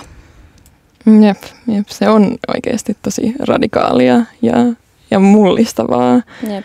Um, ja sit ehkä, ehkä viimeinen kysymys olisi se, että um, et mitä sä sanoisit henkilölle, joka on kiinnostunut elokapinaan liittymisestä, mutta joka ei syystä tai toisesta halua tulla kiinni otetuksi että mitä muita vaihtoehtoja osallistua löytyy? Joo, toi on, toi on tosi hyvä kysymys, koska kaikille ei ole samat lähtökohdat ö, osallistua niin kuin kiinniottovalmiudessa. Just esimerkiksi äh, jo todennetun niin kuin poliisin epätasa-arvoisen kohtelun ö, myötä tai sen myötä, että et, et se tila on turvaton, että siellä saattaa olla vaikka vastamielenosoittajia paikalla tai, tai se on muuten niin kuin esteellinen se tila tai, tai sulla on joku tietty aika, milloin sun pitää syödä vaikka lääkkeet ja on vaikka niin kuin huomattu, että joskus siellä putkassa niin poliisi ei vaikka tuo niitä lääkkeitä sulle siihen niin kuin pyynnöstä. Että on, on paljon, äh, paljon sektioita, joille se ei ole niin kuin yhtä turvallista, se osallistuminen niin kuin kiinniottovalmiudessa.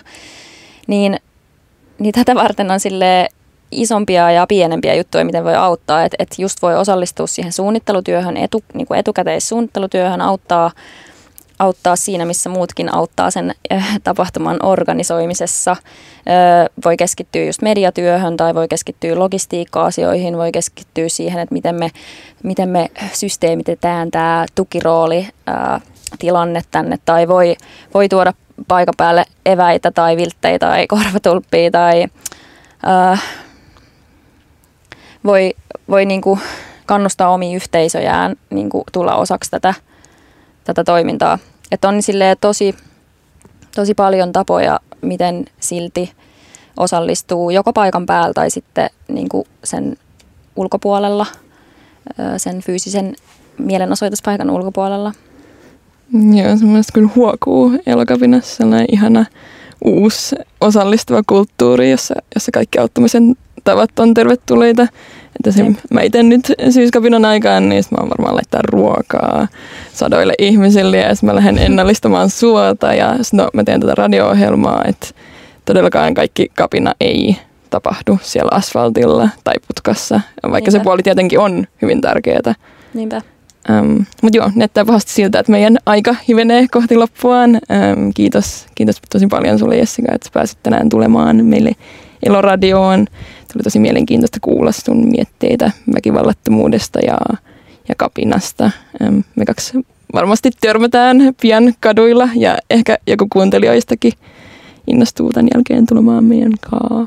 Jep, kiitos Rakel käydään nyt nopealla mainoskatkolla ja sitten palataan studioon. Keskustellaan taiteen ja mielikuvituksen roolista ympäristöaktivismissa.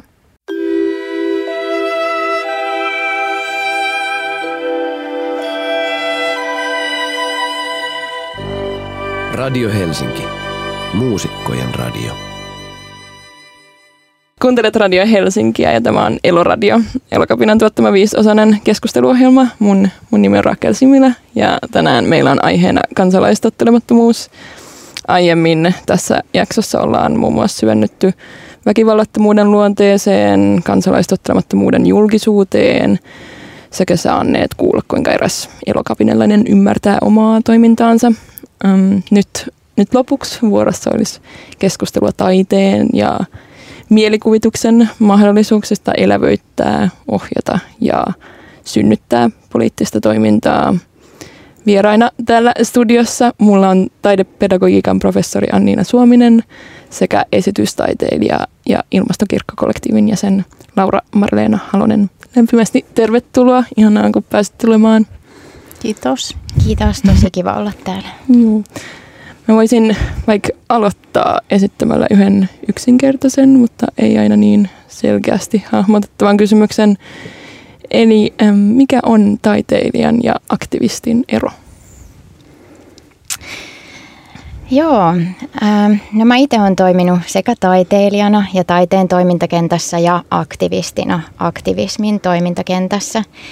Ja tämä on mun lempi, lempipohdinnon aihe. Tota, No ehkä mä ajattelen, että ne on aika perustavanlaatuisesti erilaisia toimintoja tai niiden toimintalogiikat on jollain lailla niin kuin aika erilaisia. Että siinä missä vaikka taiteilija tekee taideteoksen, niin se joka käsittelee jotain aihetta, niin se ei välttämättä ole aktivismia.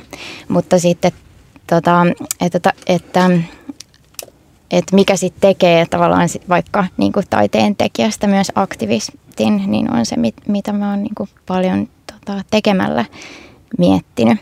Mutta jos ajatellaan, että no mitä on, mitä on vaikka aktivismi, niin mä ajattelen, että sitä määrittää joku tavoitteellisuus tai joku tavoite, mitä varten mobilisoidutaan tai toimitaan. Ja sitten taiteessa ehkä halutaan vastustaa sitä ajatusta, että sillä toiminnalla, mitä taide, taiteen kentässä harjoitetaan, olisi joku tavoite. Joo, oliko sinulla Anniina vielä jotain lisättävää? Joo, joo, tästä voisi tosiaan puhuta, puhua vaikka kuin kauan, mutta ehkä meillekin opiskelijoiksi hakeutuu paljon ja tutki, taiteilijatutkijoiksi ihmisiä, joilla, joilla on aktivistinen osa sitä omaa taiteellista tekemistä. Ja jotenkin tuntuu, että tavallaan elementtejä aktivismista on kaikessa taiteen tekemisessä melkein, jota, jota niin kuin näkee tai kokee nykyään, mutta toisaalta sitten taas mä ihan samaa mieltä, että, että välillä tai taiteilijat epäröi antaa sille aktivismin leiman tai että heidän taiteensa palvelisi jotain tiettyä tarkoitusta. Että, mutta Joo, um, Taidehistoriaan on 1800-luvun jälkeen kuulunut olennaisena osana ajatustaiteilijasta Niruna poikkeusyksilönä, jonka sisimmästä kumpuaa jotain hyvin ainutlaatuista. Tämän Niron ajatellaan toimivan yhteiskunnan marginaaleissa yrittäen näin vapautua konvention kahleista. Ehkä hänet nähdään hieman hulluna, erilaisena, kärsivänä. Ja tämä saattaa olla aika vanhentunut kuva taiteilijuudesta, myönnän, ähm, mutta jotain mystistä suurten taiteilijoiden ympärillä kuitenkin leijuu. Niin miten, miten tämä kuva taiteilijasta vertautuu kansanliikkeeseen tai, tai käy yhteen sen kanssa? Kansalaisjärjestöjen voima piilee kuitenkin yksilöiden muodostumasta yhteisenergiasta. Et liikkeen juju on just se, että se, se on suurempi kuin sen sisältämät yksilöt. No mä tuun itse teatterikentältä ja mä ajattelen, että sellaisen taiteilijan Neron tai yhden auteur-ohjaajan myytti on kyllä aika pitkään ollut sellaisen purkuprosessin alla, että mä väittäisin, että aika harva taidekentällä ajattelee, että, että yhden ihmisen visio jollain lailla tekisi välttämättä parempaa taidetta. Että sitten puhutaan ehkä jostain työn johtamisesta, että meillä on enemmän kulttuureja tai toimintatapoja niin kuin sellaiselle työn johtamiselle, mutta mä ajattelen, että taiteen projekti on, on tällä hetkellä enemmän sellaisessa kollektiivisen ja horisontaalisen ajattelun ja tekijyyden äm, projekteissa. Mä oon ihan samaa mieltä ja tietysti kun mä oon myös pedagogi, niin mä ajattelen, että kaikki tehdään yhdessä ja ja professori tai tutkija ei opi tai tiedä yksin, vaan, vaan yhteydessä ja suhteessa kaikkiin ja kaikkeen muihin. Mutta kyllähän taideinstituutiot ja yliopistot ja tutkimus ylläpitää semmoista niin kuin yksilöajattelua edelleen, vaikka se samalla myönnetään, että se on vanhentunut. Mm, ja se ei ole pelkästään taidekentällä, vaan, vaan ihan mm. yleisesti yhteiskunnassa. Um, miten te arvioisitte äm, taidekentän ja kansalaisjärjestöjen välistä suhdetta Suomessa tällä hetkellä? No Mm, mun henkilökohtaisen kokemuksen kautta mä voisin ajatella, että tai mä oon aika iloinen siitä, että vaikka ilmastokirkkokollektiivi tekee paljon yhteistyötä nimenomaan kansalaisjärjestöjen ja kansalaisliikkeiden kanssa tai että me paikannutaan sinne kontekstiin, niin se tuntuu mun mielestä tosi kivalta ja hienolta jutulta. Ja ehkä mun oma kokemus on se, että, että Muuhun on paljon otettu yhteyttä erilaisten kansalaisjärjestöjen kautta ja on erilaisia tilaisuuksia, missä pohditaan sitä, että miten me voitaisiin tehdä yhdessä. Mutta että onko tarpeeksi sellaisia oikeita paikkoja tehdä yhdessä, niin se tulee ehkä rakenteista, joihin taiteilijat, yksittäiset taiteilijat ei voi vaikuttaa tai kansalaisjärjestöt sinänsä. Että onko meillä sellaisia resurssoituja paikkoja, mm-hmm. missä ajatella yhdessä. Ja toisaalta myös meillä on hyvin eri, tai musta tuntuu, että monialaisuus ylipäätään on semmoinen ekologisen kriisin tota, jollain lailla ratkaisutapa jossain vaiheessa. Nyt mä sanoin, että ekologisen kriisin ratkaisu, mä inhoan sitä, kun niin sanotaan. Mutta et, että tota, niin, että meidän pitää tulla jollain lailla yhteen. Mutta että miten luoda aikaa ja esimerkiksi rahaa sille.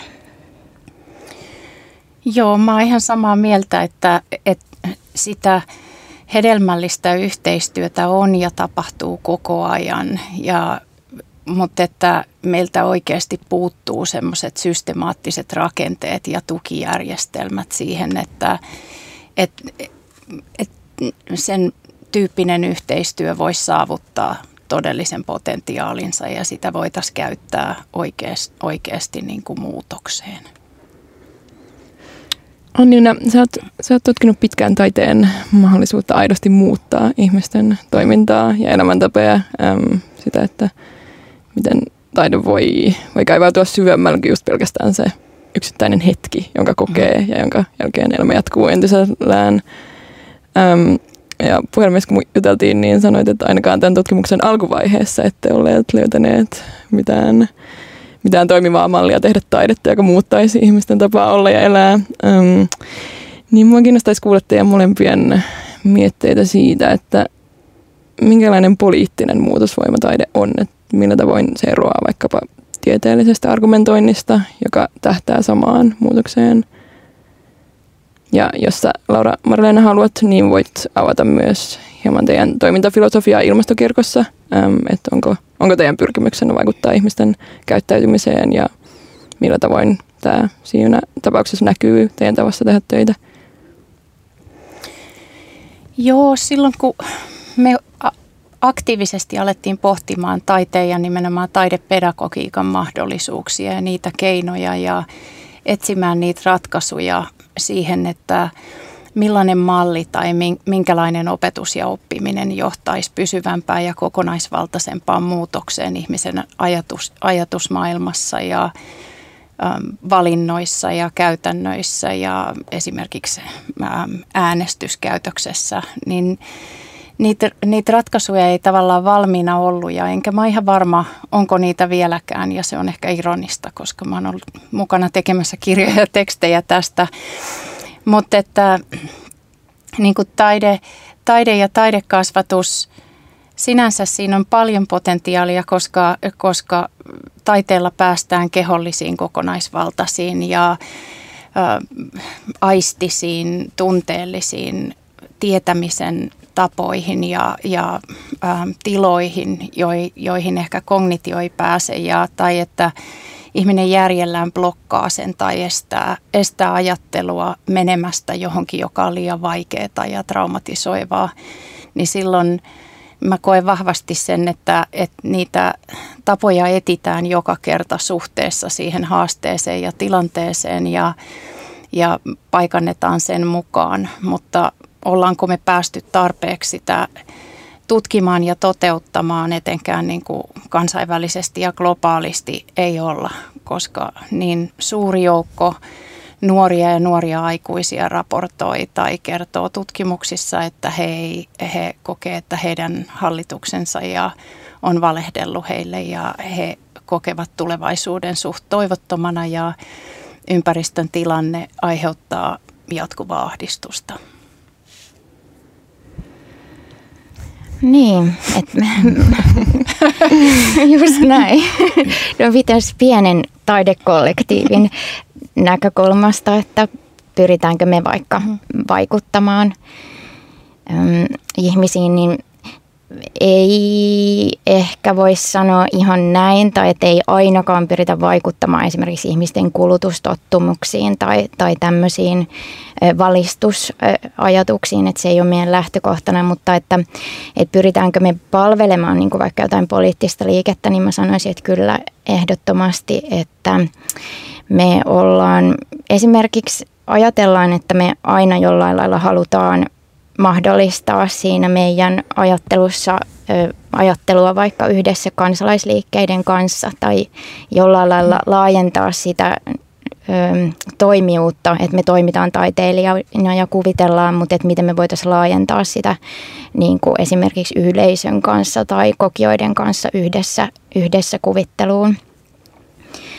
Niin tota, no mitä se niin käytännössä tarkoittaa, että me järjestettiin vaikka vuonna 2018 semmoinen huomattavaa häiriötä ilmastonmuutoksesta tapahtuma, joka on mielestäni kiinnostavasti syntynyt yhtä aikaa Extinction Rebellionin kanssa, että voidaan mennä kollektiivisen piilotajunnan niin keskusteluihin, mutta ehkä ei mennä. Mutta että Mm, että silloin me esimerkiksi pyrittiin vaikka kehittämään uudenlaisia horisontaalisen keskustelun muotoja ja pyydettiin mm. kansalaisia ja tieteilijöitä ja poliitikkoja keskustelemaan näillä keskustelumuodoilla ja mitä kaikkea tässä nyt on ehditty neljän vuoden aikana aika paljonkin. Ollaan pyritty tekemään vaikka yhteislauluja, joita voitaisiin laulaa erilaisissa aktivistisissa tapahtumissa, missä tarvitaan paljon yhteislauluja. Ja nyt viimeisempänä niin ollaan ilmeisesti alettu luomaan tällaista spekulatiivista fiktiota, mitä kansalaisliikkeet voisivat tehdä. Et. Joo, mä oon kyllä seurannut innostuneesti to- toimintaa. Um, puhutaan paljon mielikuvituksen voimasta ja sen, sen mahdollisuuksista mullistaa maailmaa, niin siitä mulle tuli mieleen, että minkälaista vallankäyttöä kuvittelu on? Että saneleeko siinä joku tietty etuoikeutettu ryhmä muiden puolesta sen, että miten, miten kuuluu elää ja minkälaista yhteiskuntaa rakennetaan? Että miten, miten kuvittelun mahdollisuudet liittyy vaikkapa yhteiskuntaluokkaan? Kyllä siis valtaa ja normeja, normien ylläpitämistä käytetään jatkuvasti siihen, että ei vaan osattaisi kuvitella jotain, joka sitten häiritsee ja, ja poikkeaa ja pyrkii muutokseen. Että kyllä niin kuin etenkin mun mielestä on kiinnostavaa nähdä, miten jopa valtion, valtion instituutiot käyttää systemaattisesti sitä, niin kuin toisaalta yrittää kontrolloida viestinnällään mielikuvitusta ja kuvittelua. Et kyllä, kyllä niin kuin, ja sitten että tavallaan sit se voima tulee ja nimenomaan taas päästään takaisin siihen taiteen voimaan, että se, se kuvittelu, jonka ehkä sä sanoit, että teidän kollektiivi ei pyri muuttamaan, mutta se, se pienikin niin kuin kohtaaminen tai elämys siinä saattaa avata jonkun toisenlaisen kuvittelumallin toiselle, joka sitten käynnistää muutoksen, joka kasvaa ja, ja leviää, että toimii tavallaan molempiin suuntiin, että samalla kun me pyritään toiminnallamme purkamaan normeja ja normittunutta yhteiskuntaa ja, ja yhdessä kyseenalaistamaan sitä, mikä on ja on opittu ja rajoittaa kuvittelua, niin sitten toisaalta taas sitä näkee kasvavassa määrin, miten kehittyneesti ja pitkälle viedysti käytetään sitten kuvallisia ja äänenkeinoja ja assosiaatioita, jotta ihminen ei ymmärtäisi kuvitella toisin. Kyllä, just näin, että mä kyllä tiedostan erittäin hyvin taiteilijana sen, että mun näköala elämään ja elämän kokemuksiin rajoittuu siihen, että mä oon vaikka näillä leveyspiireillä elävä siis nainen ja tietynlaisesta luokkataustasta ja tietynlaiseen pikkukaupunkiin syntyneenä, et, että tota, se näköala, mitä mä hyödynnän siinä mun omassa esitystaiteessa tai meidän yhdessä to- tekemässä esitystaiteessa, niin rajoittuu näihin tekijöihin. Mutta toisaalta mä mietin jos, myös sitä, että, ja siksi on erityisen tärkeää kuvitella yhdessä ja olla mm. tosi tiedostava siitä, että mikä se kollektio on, joka kuvittelee yhdessä. Ja tämä on musta projekti, mitä taiteessa nyt tapahtuu, mutta just tähän, mitä sanoitkin, että, että tota, kaikki kuvittelee kaikki kuvittelee ja käyttää sitä valtaa, mutta ehkä toisilla on eri lailla sellaista toimeenpanovaltaa. Että mm-hmm. kyllähän se, että vaikka joku datakapitalismi, että se on jonkun idea, että hei aletaan kerätä muiden ihmisten syvimpiä salaisuuksia ja haluja ja myydä, käy, myydä sitä sitten eteenpäin vaikka poliittisen toiminnan käyttöön. Tämän jakson aiheena meillä täällä Eloradiossa on kansalaistottelemattomuus ja mä Laura Marleena huomasin, että, että ilmastokirkassa olitte kehitelleet Corpus Crisis-nimisen teoksen, jossa puhuttiin ennallistavasta kansalaistottelemattomuudesta. Mm, haluaisitko hieman avata meille just tämän teoksen konseptointia, erityisesti ehkä keskittyen siinä esiintyvään muuttolinnut liikkeeseen, jossa, jossa tämä ennallistaminen tapahtui? Ähm, joo, toi Corpus Crisis on ähm, meidän esitys taideprojekti, joka sai ensi iltansa just tuossa pari viikkoa sitten ja vähän siitä väsymyksestä tässä, tässä toivunkin. Siinä oli kolme erilaista ulostuloa. Me pidettiin luento osana kansainvälisen soveltavan estetiikan instituutin kansainvälistä kongressia ja sitten tota, me tehtiin tämä esitystaideteos ja sitten me tota, julkaistiin tämmöinen nettisivu. Ja tämä nettisivu on www.corpuscrisis.org ja se on, se on vielä ke- kesken ja prosessissa. Tota, se, sen pohjalla on ehkä semmoinen spare your darlings-ajattelu, että, tota, että me kuviteltiin tuossa Corpus Crisis-teoksessa tulevaisuutta vuonna 2051 ja minkälainen järjestelmätason muutos, eli Corpus Crisis on silloin tapahtunut. Ja sitten me kehiteltiin erilaisia tulevaisuuden kansalaisliikkeitä ja me ei haluttu heittää niitä roskiin, vaikka me ei saatukaan niitä mahtumaan tuohon tota, itse teokseen ja me julkaistiin nettisivu, jotta ne olisi myös saavutettavissa ehkä sellaisille ihmisille, jotka ei löydä meidän esitystaidemarginaali-esitykseen, niin siellä on yksi liike, on tämä muuttolinnut, ja mä oon itse asiassa itse kuvitellut sen muuttolinnut liikkeen. Tota, sen taustalla on varmaan koronakriisissä viettämäni aika kotona tietokoneen kanssa, että ehkä mä aloin itse väsyyn siihen aktivismin huomiotalouteen, että, että aktivismi on mun mielestä usein paljon viestintää, joka tapahtuu erilaisilla somealustoilla. Mä en halua yhtään nyt tehdä someaktivismista kontroversiaalia tai, tai tämän keskustelun aihetta, mutta mä itse olen esitystaiteilija ja hyvin ruumiillinen henkilö, että mä, kai, mä rakastan sellaisia tilanteita, missä mä saan toteuttaa ruumiillisesti niitä mun poliittisia toiveita, vaikka puutarhaa hoitamalla tai kasvattamalla itse ruokaa tai jotain tuommoista, niin tämä muuttolinnut on näiltä perusteelta luomani fantasia sellaisesta liikkeestä, joka ensin vastusti erilaisia ympäristöhankkeita, mutta sitten he alkoivat myös tekemään tämmöisiä regeneroivia, ennallistavia ja uudelleenvillyyttäviä aktioita ja sitten tässä mun spekulaatiossa kansa mobilisoitu suurin joukoin, kun, kun he pääsivät tekemään jotain suoraa ja suoraan välittömästi ympäristöä parantavaa toimintaa. Mm, hauskaa, kun sä puhuit aiemmin kollektiivisesta piilotajunnasta, niin, niin me ollaan itse asiassa nyt ö, syyskapinan yhteydessä lähtemässä Jämsään porukalla ennallistamaan suota. Ö, että tämä ennallistaminen on ehkä yritys laajentaa elokapinan toimintaa niin, että siihen sisältyisi tämän tottelemattomuuden lisäksi myös hoivaavaa äm, aktivismia. Että ehkä muun muassa tällä tavoin taide ja, taide ja aktivismi voi lyöttäytyä yhteen. Um, elokapina on, on kuvailtu antidystooppisena liikkeenä, um, liikkeenä, joka tuo dystopiat silmiemme eteen, jotta välttyisimme niiltä. Um, mä itse haluan jotenkin nähdä sen vimmattuna muistutuksena siitä sekä kansalle että, että päättäjille, että hei, että älkää, älkää vaan unohtako tätä, tätä ympäristöasiaa, että älkää vaan unohtako tätä kaikkea jo meneillään olevaa ja, ja, ja tulevaa tuhoa. Öm, niin miten, miten te kaksi sijoitatte itsenne tässä dystopia-utopia-keskustelussa, että millä tavoin erinäisten tulevaisuuksien hahmottelu näkyy teidän työssä?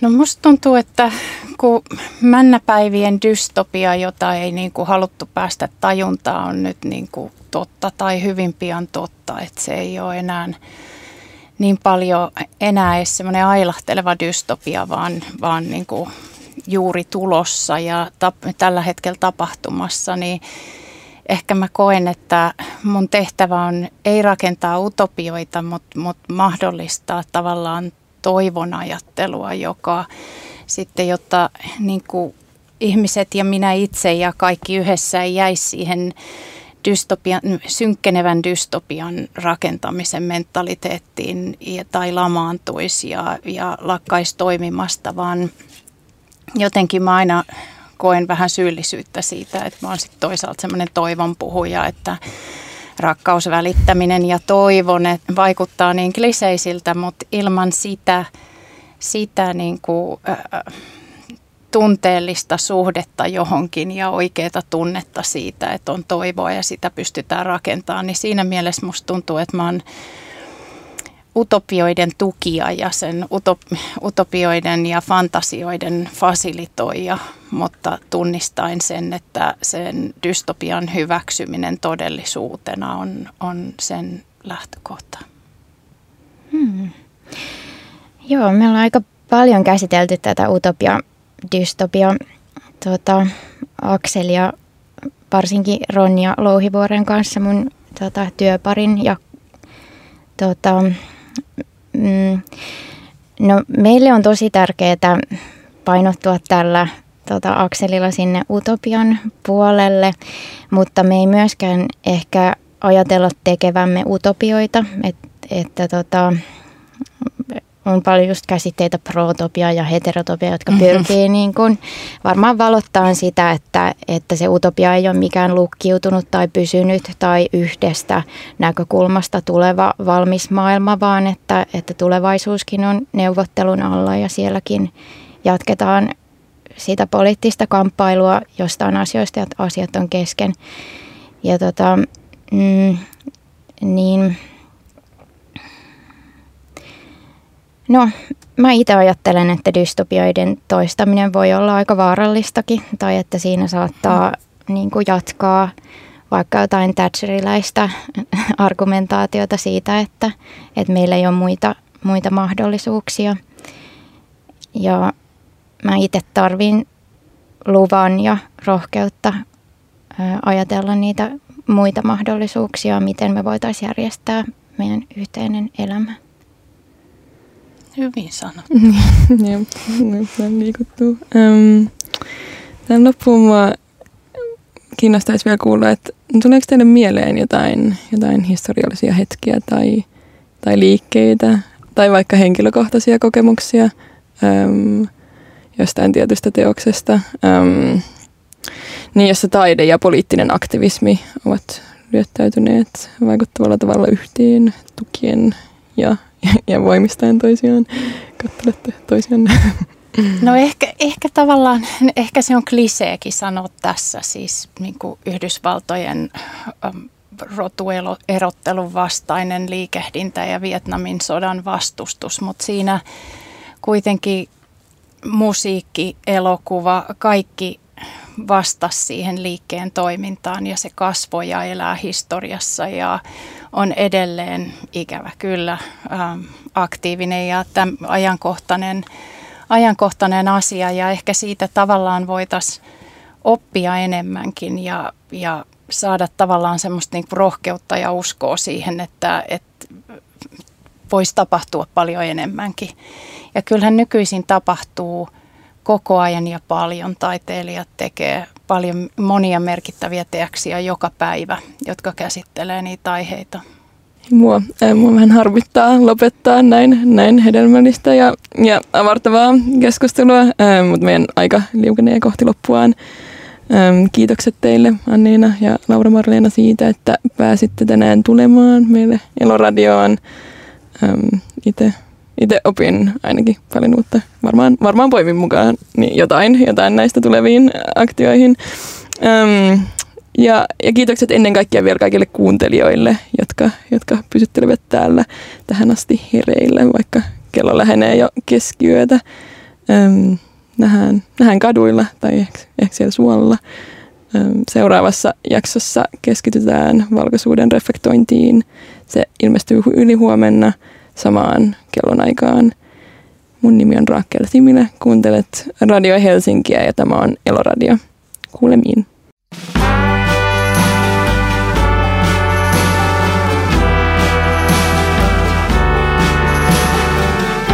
Radio Helsinki. Sinun radiosi.